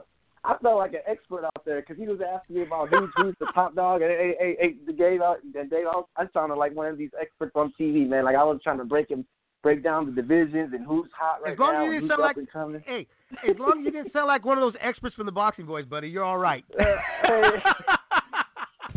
hey, they're not. Those are my guys. They're, they're pretty cool, man. Yeah, I try to. Hey, I try to get along with everybody, man. I, I try. To, I try to bring peace to the boxing world, man. But no, Hey, brother. I was just No, happy. no, no. I was happy for him, man. No, no, no. You know, hey, hey, more power to him, but man, we gotta admit that was that was that was that was really cringy, man.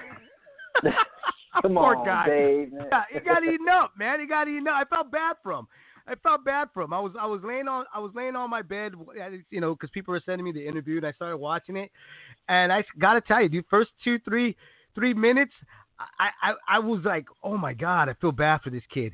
I mean, I know Ness, you know, hmm and uh, I felt bad for him. I even put the sheets over my head. I was like, "Oh, poor guy, poor guy." And and, and it looks like the the fans, uh, the boxing fans of the world, man, have not let up on this guy. You know, one day of making fun of it, I thought it was all right, but man, I see people still going at it.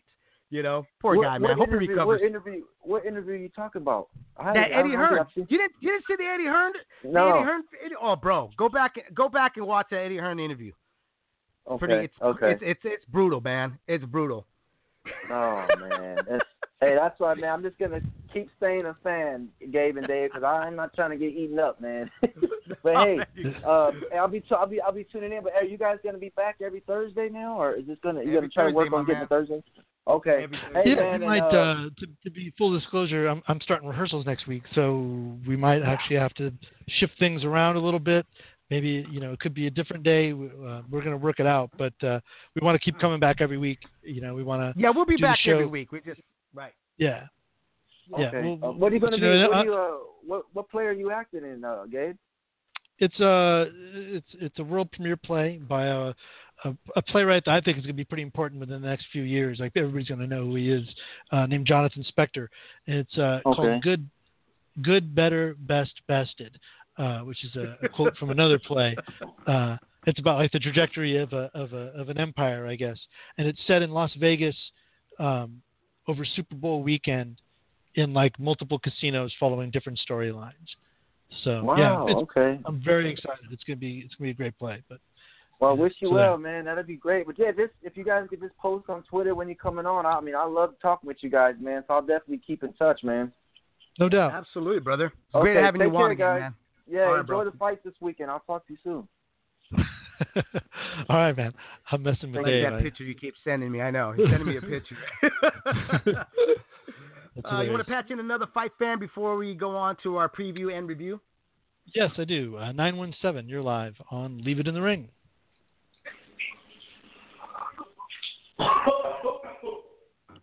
Now, what's that? Are you 917? there? Oh, sorry, guys. I'm going to have to call back.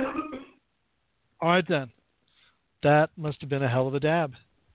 Um, it's like, let me get this That's the final first- bong rip that was in first on Leaving the before- Ring?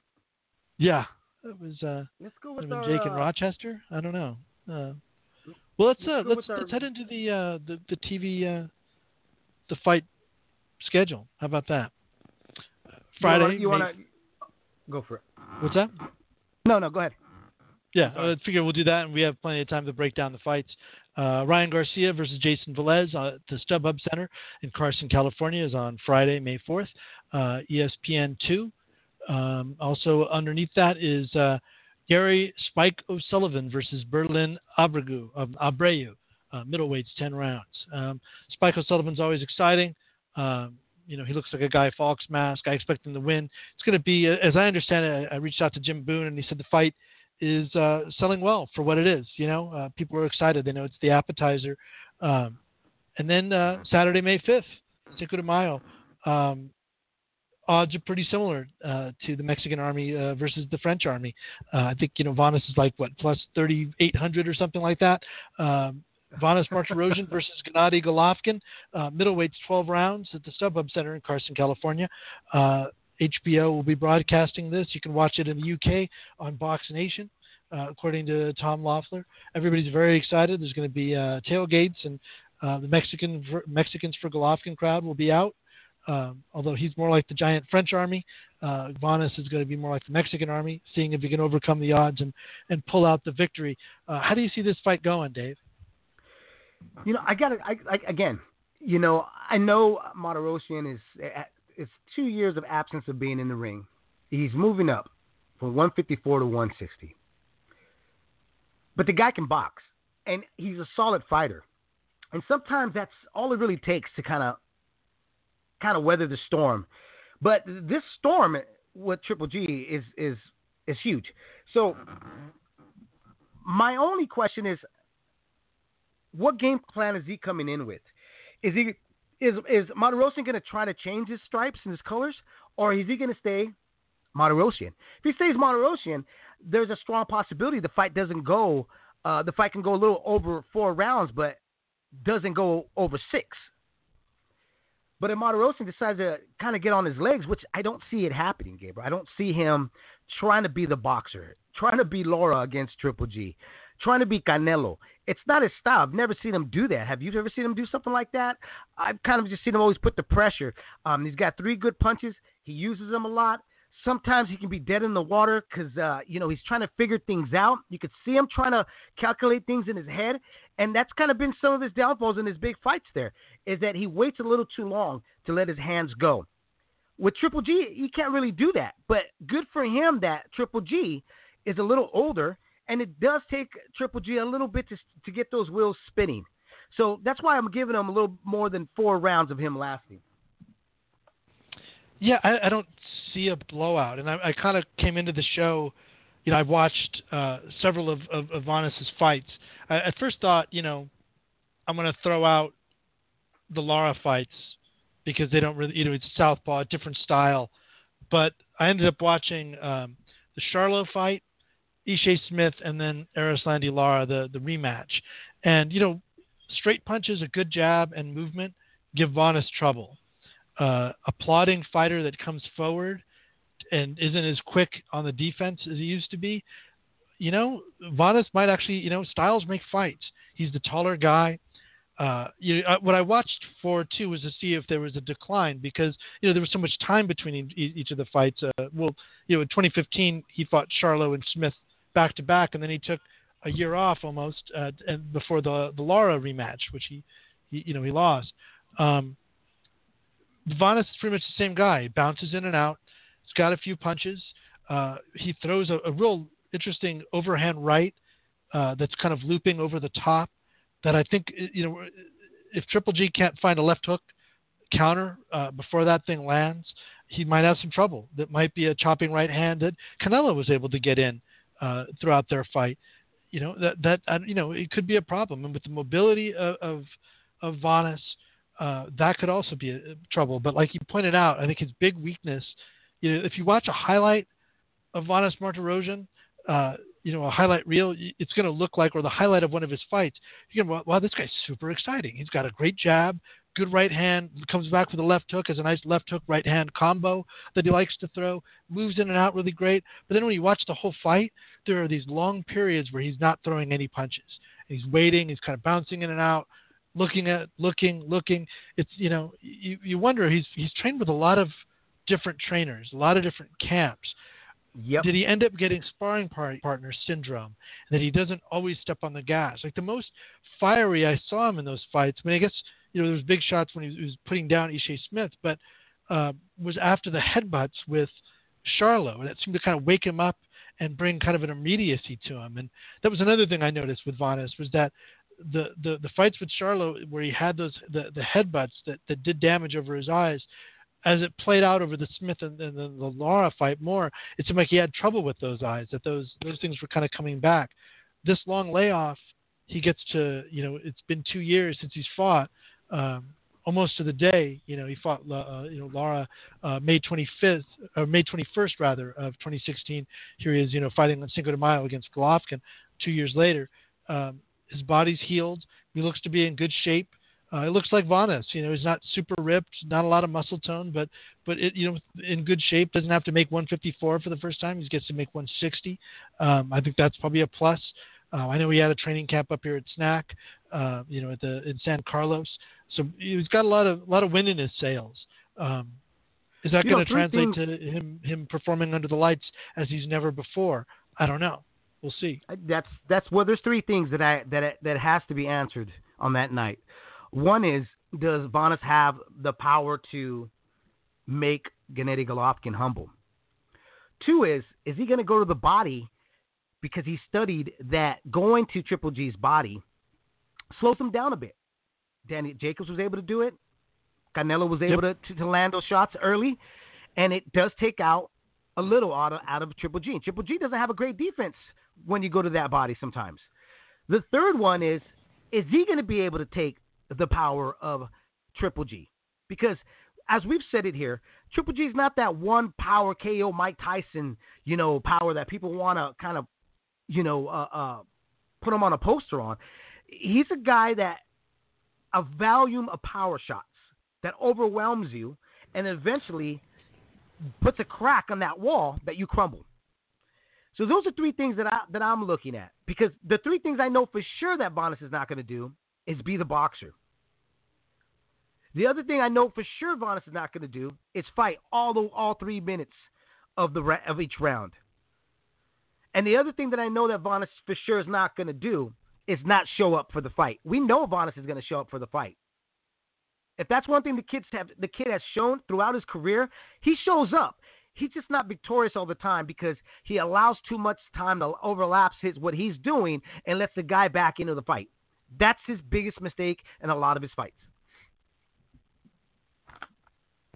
Yeah, that's the thing. I mean, you know, and, and he's starting to show a little bit of damage. Like, uh, like I said, maybe that was a carryover from those fights, and and uh, but you know, he with Vanes, you got to punch with him. Um, if you punch harder than him, you can make him kind of back off a little bit. I think that that was with Charlo. You know, Vanes landed the last right hand of the fight. I mean, it was a ten round fight. That was the thing that I found interesting was that, you know, in tw- whether it's twelve rounds or ten, there isn't that extra gear.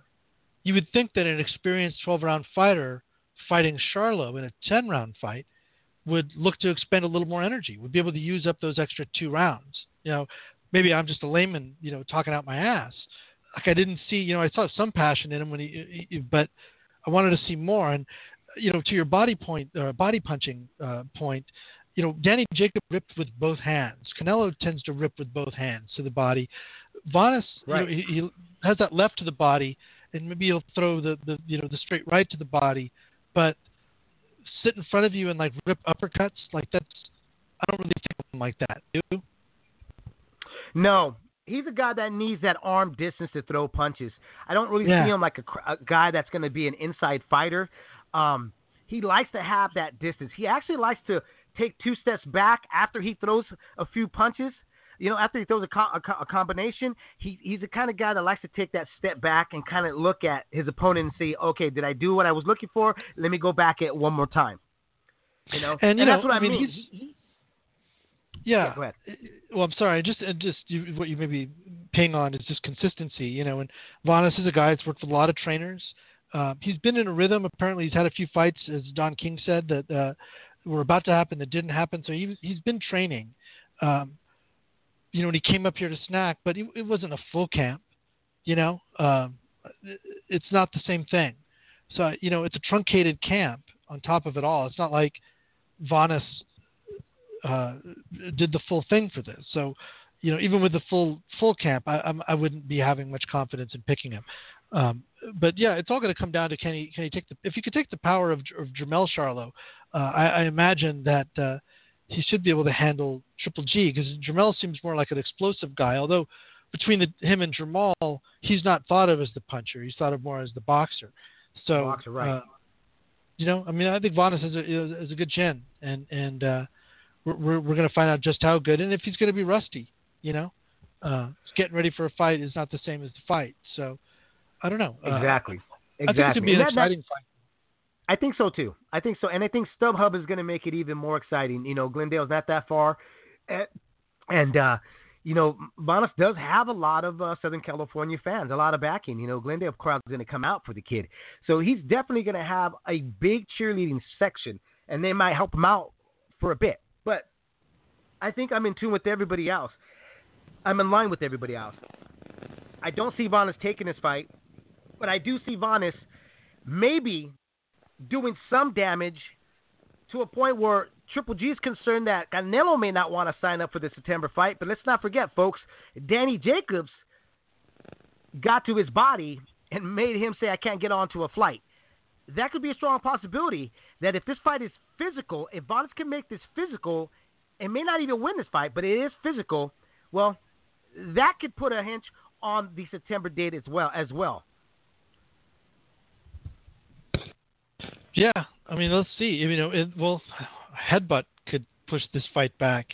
You know, uh, those have happened in, in Vanes fights. He's a rough and tumble guy. He's a taller guy. He's a come forward Uh, guy. You know, he he comes forward. yeah. He doesn't know. He, he doesn't have movement.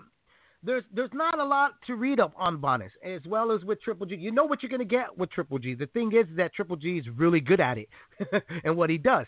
Um, that's why he's at where he's at. It's it's gonna be a physical fight. I, I, you can see that happening for four to five, six rounds, however uh, many rounds it's gonna go. It's gonna be very, very physical. It's just how physical and how strong is Vanes at 160 against one of the best middleweights right now in the division. And how much has has Golovkin fallen? You know, Uh, are we seeing slippage from him? And can Vanes take advantage of that?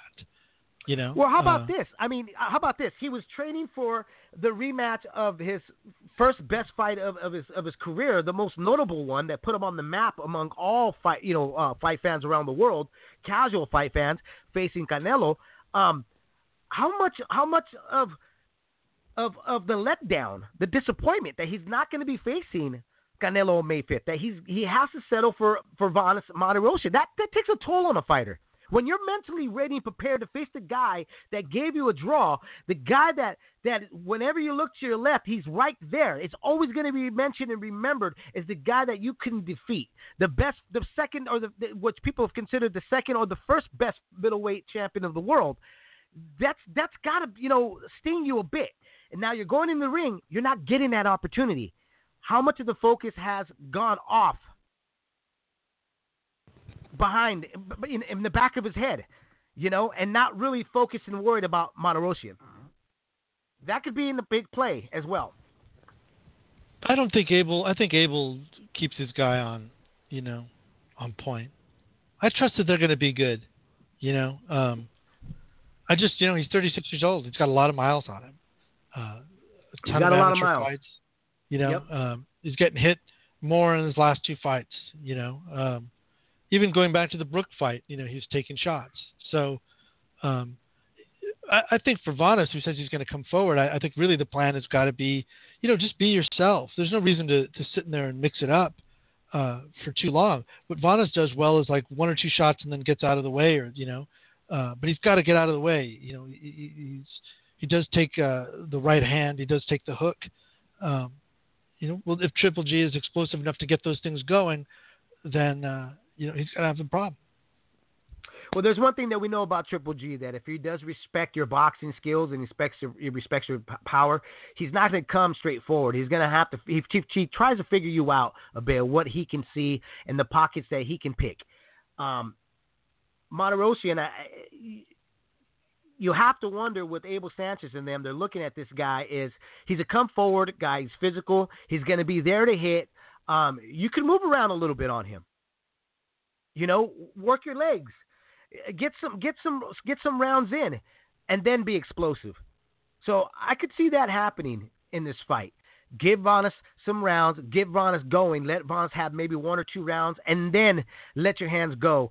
And like I said, to me, Triple G, because of his age and what we've seen, it's it takes him a while now. He reminds me of a lot of Julio Cesar Chavez Sr. It takes him about two to three rounds to really get going and letting their hands go. Yeah, I mean that's that's the thing. Like I'm talking about with you know with Vanes' style, although he has a tendency to keep his hands low and bring them back low, or let them kind of go wide. Like he'll throw a one-two and then kind of do this thing where he kind of spreads his guard out and then brings it back. And I, you know, against Triple G, uh, that could be a problem. Uh, I'm just, you know, I'm curious to see how he gets out of the gate. It gets cold there, you know. Under the lights, it'll be nice and warm, but uh, apparently the temperature there is supposed to be great, so it'd be perfect weather for a war. But I've been in the, the, the suburb a long time, or you know, many times rather, and uh, it gets cold at night, dude. You're, you know, 36 years old, if you're not warmed up, ready to go uh, right at the top. You can see Vanes maybe, you know, pulling out two or three rounds the way Khan did uh, against Canelo early on, start piling up points, and then Triple G's got to start stepping it up. And you know, like Vanes said, he gets, you know, I see him walking into shots. Uh, we'll see. Well, I didn't see in those those fights that I watched of Vanes was slippage. He didn't look noticeably slower. Uh, no, no. But he still has the same problem he's always got. He waits too long between yeah. shot. Yeah. If he can use that to his advantage. I mean. What's that? I said same old Vanes. Same old Vanes. You know yeah. what? Here, here's the thing too, though. Um, to all the Triple G haters, you know, the guys that don't like Triple G and have said, "Hey, he's cherry picking. This is what look what he's got."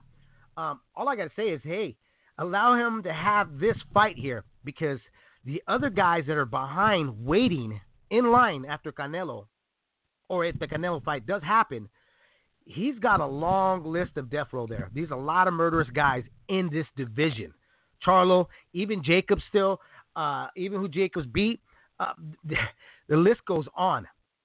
You got you, Andrade, you got some fighters there that that are going to be really tough for Triple G to beat, especially uh, next year at the age of 37.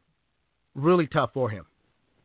I mean, yeah. I mean, at 37 to have to go get that last belt against Billy Joe Saunders, you know, you have to look at it like, do I do Canelo in September, or do I do Billy Joe Saunders next while I still can, and and then and then Canelo for all the marbles in December or you know or May or yeah, it does September, then you know like December or or January, you know, against Canelo. I mean, do you do? It's just because he's getting older. There's just no way around it.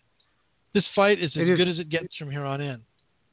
Well, you know, it's the uh, the money grab right now for him. At this age, you can't blame him. You know, we had uh, Lou DiBella on, what two weeks ago. You can't blame him for going for the money. No matter what no. his people around him say that, oh, he doesn't really care for money. Uh, every fighter cares about money, or else they wouldn't be a prize fighter. Um, you know, but at this stage of his career, this is what he's worked for, was to make this big money dollar, to be recognized as one of the best fighters in the world. That's what comes along as being one of the best fighters in the world is the is the money bag behind it, right? So he's going to go after that, and rightfully so. You know, you, you know the, the thing about fighters, with fa- fans as fans, we want great fights, but the handlers of, of, the fighter, you know, the ones that are they're, they're going to stay with the fighter on after when the lights finally dim and there's no more shine on them, are the ones that are going to have to bear what's the aftermath of this fighter, and they want their loved ones to walk away from the sport as as unscarred as they can, you know. Um, so I don't blame them if they make the decision of going, hey, let's go after Canelo. And I don't blame them. And after Canelo, if it looks like there's a lot of slippage, Gabriel, there might be a lot of folks may be surprised where he says, I'm going to hang him up. I'm done. I've done everything I needed to do. Yeah, I mean, because I mean, if he doesn't fight Derevyanchenko, I mean, I don't know what the final ruling is here, but doesn't he lose that belt if he doesn't fight him next in September? That mandatory is due, and, and the IBF rules don't uh, allow for step aside money. So he's looking yep. at that. So that's a tough fight. Derevyanchenko might be as good as it gets for him after this. He's not known as a huge puncher, but he, he hits strong and he's got a, a workload, technically sound, and loves to go to the body. Doesn't forget to do that. Um, Daniel Jacobs, Ryota Murata, those are tough fights. I mean, you know, Jacobs. I think the second time around, I'd, I'd pick Jacobs again to to beat him. What is Uh, the big money fight you think for him? Is it Danny Jacobs? Is it Charlo? Is it B.J. Saunders? Is it is it um uh After Canelo, I think after Canelo? Yeah, it's Saunders. it's Saunders, right? It's yeah. for all the belts. Yeah, it's for all the belts. Mhm. But he's got this Derevyanchenko problem. Yep. So it's it's uh, it's brutal. But uh, so your final pick? Final pick is uh, Triple G, six round TKO. Wow. Okay. Uh, I think Vanes goes goes late or goes decision. You know, but loses. Um, I, I just uh, I kind of think Triple G is is showing his age. Um, Vanes has been durable. Uh, you know, he's got a good beard. Uh, maybe he gets knocked down or wobbled, uh, beat up a bit, Well- but I think he goes the distance. We we haven't talked about Triple G's body uh, punches because it has been non-existent to Danny Jacobs and to Canelo. But if you look at those styles of fighters, they're movers. Um, Canelo's a little bit thicker around the waist, where uh, Martirosyan is tall and thin. Um, but he's going to be there to, to receive a body shot when he throws a body shot. That's if he throws a body shot at Triple G. I'm looking at that. I'm looking at that Triple G is going to be able to throw punches that he hasn't thrown in a while because of the opposition that's been in front of him. And he's going to have somebody stationary there, somebody he could throw those punches that we kind of fell in love with what he used to throw. Um, he's going to have the opportunity to have those KO reels that we once would see on HBO, that we still see for his buildup of fights. So that's why I say six rounds. I think he's going to be able to throw the whole arsenal of punches that he normally likes to throw, and we're going to see that all on Martirosyan, where we didn't see it on Danny Jacobs and Canelo. I could be wrong though. You never know. It's boxing. Yeah, I mean he's gonna he's gonna come out and go for broke. He's an entertainer. It's gonna be electric there, you know, tomorrow night. I don't know uh, if the tickets are selling quite as well as everybody wants them to, but uh, it, it should do well. I, I think uh, come you know the the final tally, and and I think We the you know, the roof's gonna. I mean, there is Yeah. no roof, but you know, the, the, everybody's gonna be going crazy. uh, uh, you know, but uh, let's move on. Uh, we've got uh, a fight I don't really care about. Uh, Tony Bellew versus uh, David Haye. David Haye? Match. Yeah. Um, Uh, you- I mean, do we really need to break that down? I, um, you know, David Haye, his body's betrayed him. How many times? It was his toe, then it was his. I don't know what. You know, what's next? You know, it's going to be his ears. Um, I think Tony took this on for the money, and Of course. pretty much, you know, right. Uh, so I, I see Tony once again uh, being victorious in this one. How it's going to happen, I don't know. I'll tell you after I watch it on DVR. That's the only time I'm going to see it. Um, but just like you, I really don't have no interest in seeing the fight. yeah, I just you know I'll watch, but uh, I don't care. And uh, that's your weekend fight schedule. You want to patch in or um, See if they if they're if Yeah, they're you alive. Uh, nine one seven. Uh, Gabe, how's Live? it going, brother? It's, uh, I don't know if you remember me from from the next round, Eric from Queens. yeah. What's up, Eric? How you doing, man? How's it going, brother? Now I was just calling to tell you that I, I was sad to hear that uh, that you left uh, the next round, but uh, you know if it frees you up to do other things, other endeavors in your life, then you know, God bless and all the luck to you, man. All right?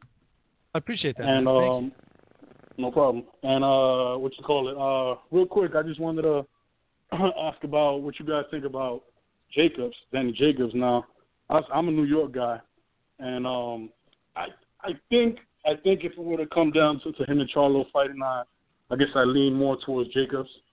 I, I you know I'd root for him, but what I've seen lately, I mean, after his fight with Triple G, I'm, a matter of fact, I can't blame him too much on the Luis Arias fight because Luis Arias just talked a good game and he wasn't there to fight.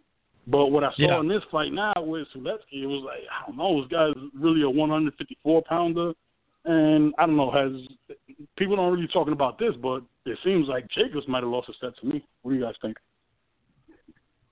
That was a funky style, man. Um, it was. You know, and I, th- I think it's just after Triple G, how do you get up for Sulecki? You know, um, you know, and in some ways too. You know, Eddie Hearn's going to make a big announcement next Thursday. Um, it says it's going to make his, his stable like unbeatable. It's going to be like his U.S. deal, um, and and Jacobs Dana White. Of, yeah, we'll we'll get to that. But I think you know Jacobs by going with Eddie Hearn is going with a guy that's going to be learning the market out here. It's a different world out in the U.S. versus the UK. Um, and so I think we're seeing that Eddie maybe protecting his investment, putting him with maybe a funky style, but uh, a credible guy uh, that he goes the distance with. I, I think Danny, he still needs to go rounds. He's still not a fully formed fighter. I, I, I don't know if I saw a guy that had lost a step. I mean, he, he dropped him late, he didn't put him away, but you Yeah. know, uh, he showed late power Well, I think- I think as he had before with to- Truax. But uh, you know, I, I think the credit to Sulecki is that he he punched with Jacobs, and that's why the opportunities were there. You know, uh, Danny would get in front of him, try to trade, try to show he was a bigger guy, you know, faster guy, and it cost him at some at, at, at, at some seconds of those rounds. It cost him a bit, you know. Um, I don't know if I saw a Danny Jacobs slowing down. I saw Danny Jacobs trying to get a guy out of there and trying to make a big statement. He wanted to make a big statement. And you know what? The statement the statement wasn't there to be made because he had a tough customer. Mm. Well, I mean, I, I don't know, man. He probably should have taken, like you said, he did drop him late, but um, uh, regardless of the fact, like I, I think, like I, I don't know what was holding. Especially, all right, HBO, HBO. No, we we all know that. Let's be honest, they just suck right now and putting on any fights. But they they they have they have the bulk of the of the middleweight division, you know, and that middleweight division has gotten you know pretty deep. So I mean, how much longer? I mean, I I don't know why people are stalling to get in someone like. And I've mentioned this guy before, uh, Demetrius Andrade. What what the hell is that kid doing? That kid is just just wasting time. We're- Oh Uh, my Star Boxing. That's what how's he doing? He's with Star Boxing. He needs to get away from that. And then he re-signed with them, and they were like, "It's going to be different this time, and, and uh, it's going to be Andre Promotions. I'm going to take Yeah. control." I, I, it I was like a different pin. It was a different pin this time, but nothing's been different, you know. I like the kid a lot too. I mean, you Yeah. know, uh, Boo Boo comes. He comes to fight. He's he's showed that he's you know uh, you put him in with the right guy, he's gonna give you a good night of boxing. But Star Boxing, for some reason, they just they don't want to take the chances they need to to get his fighter out there. Mm. I mean, You got to spend the money Yeah. to make the money. Get him out there. You know, uh, uh, yeah, put on shows. Don't wait around for HBO or you know. And, and there's so many damn platforms at this point. Find a way to get your guy on. Four belts. Or co-promote him. You know what? Or how, how about Something. co-promote? If you don't want to let his contract completely go, co-promote him. Go talk to a promoter that that has other middleweights that are willing to make money off of them. You know, you, you're going to make a percentage off. You're not going to make that full hundred percent, but you're going to get something. And that's where Starbucks has got to look at and stop being greedy and allow this kid to to finally finally flourish in this middleweight division. Because, like you said, it's very deep. There's money to be made there. Right. Right, exactly. And then, I mean, I, you can't put them up. uh, The same thing with, with Jacobs, like I said. Uh, B.J. Saunders, put them two together. Well, then again, maybe those two are just, um, just like w- holding out to say the fight with either Canelo or Triple G. And um, But how do you, you know, um, it's like, like I'm holding out, you know, uh, uh, the reason I'm not acting in, in movies in LA is because I'm holding out for that Spielberg offer. You know, like it, it's like you know, it's actually not true. I just I do theater, and this is the third largest market in the country, so I live here. Um, but uh, but you know what I mean? Like you can't you can't not do your job and expect good shit to happen. And and yeah, I I look at him and Gary Russell, and I'm like, why don't you guys fight more often?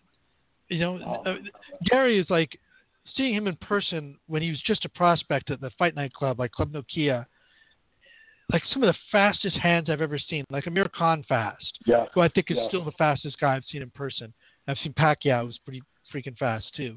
Uh, Sergio Martinez is fast, but but not like not Khan. Um, but Gary Russell was just like unbelievable and balanced. Like he looked kind of like a little Sugar Ray Robinson, and then just like inactivity. And I've seen, uh, you know, uh, Andre That's the killer of most train. fighters' careers. Yep, that's the killer Yeah. of most fighters' careers nowadays. You know, is inactivity. Exactly.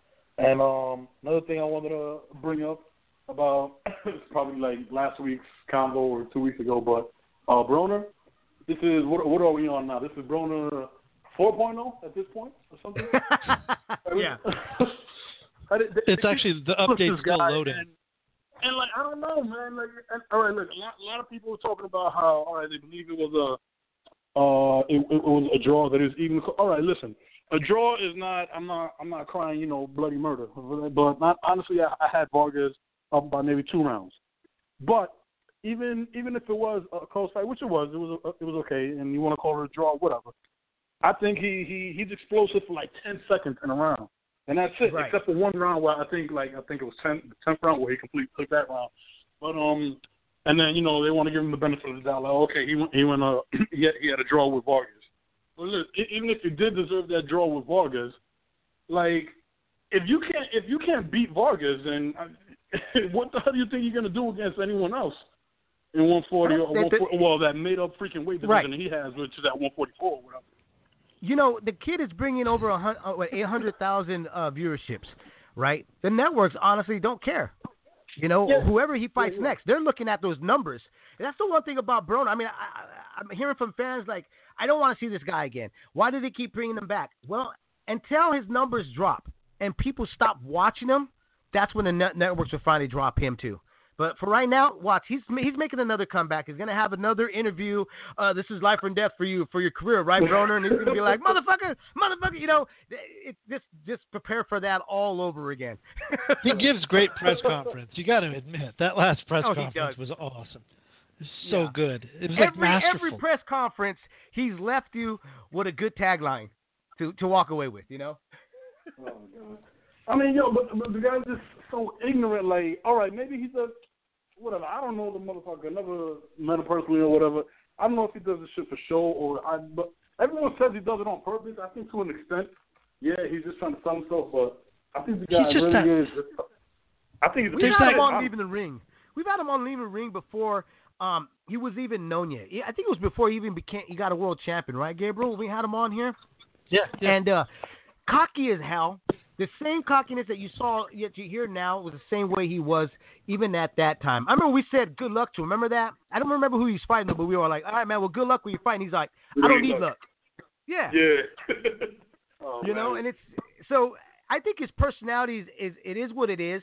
I saw that folks were offended by some of his stuff he said. Like he had said, "Oh, there's a bunch of Mexicans here," blah blah blah. right. I, I I wasn't offended. I was just like, well, I mean, you know, how many how many Puerto Ricans have you mistaken that uh, if you're in, here in California and you're Puerto Rican or Salvadorian, I could tell you they all have been asked. So, uh, what part of Mexico you're from? They get offended. Exactly. You know what I mean?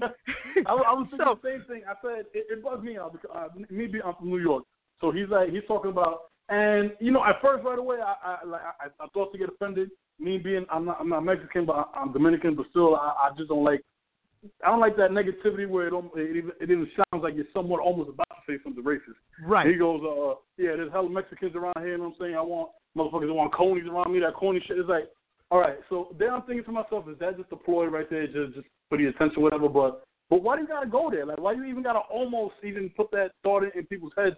And, and by the way, and and uh, this is what I'm saying that I, I don't, he may do some things to show, but I just think honestly, he, he, some of it is just he really is just a piece of shit as a person. Yeah, he's because- arrogant. He's he's yeah, really yeah, is he's arrogant. real You know what I mean? he's a real He's fuck- and on top those. of that, he's stupid. On top of that, Right, he's stupid he's- because he goes listen, he goes on he's a street on the kid. shit that Martin Luther King uh, beat you with. Like motherfucker, are, are you talking about Rodney King, you idiot? And two, you Exactly. talking about there's hella Mexicans around here. Like motherfucker, New York, New York is known for uh, hella Dominicans or hella Puerto Ricans. Right. So he, the guy's just a fucking idiot, man. yeah, I'm like, He's one of those, Mexicans? You know, I know. He's one of those dudes, though. He's one of those street cats that no matter what, no matter you can make sense to this kid in his own language, in his own name and term, and he'll still argue with you just to argue. Yeah. That's that's what I've got off of Broner. You know what I'm saying? I've I- I've known a lot of cats like that. That you could man, you, you're like, look, dude, you my soda was sitting right here, my beer was right here, and you picked it up. No, I didn't. I didn't pick it up. It's in your hand, dog. It's in your motherfucking hand. No, man, it's not. That's not your. That's not your beer. My name's on it. It's not yours, man. It's not yours. You know. He's just one of those dudes. Oh man, nah, fuck that guy, man.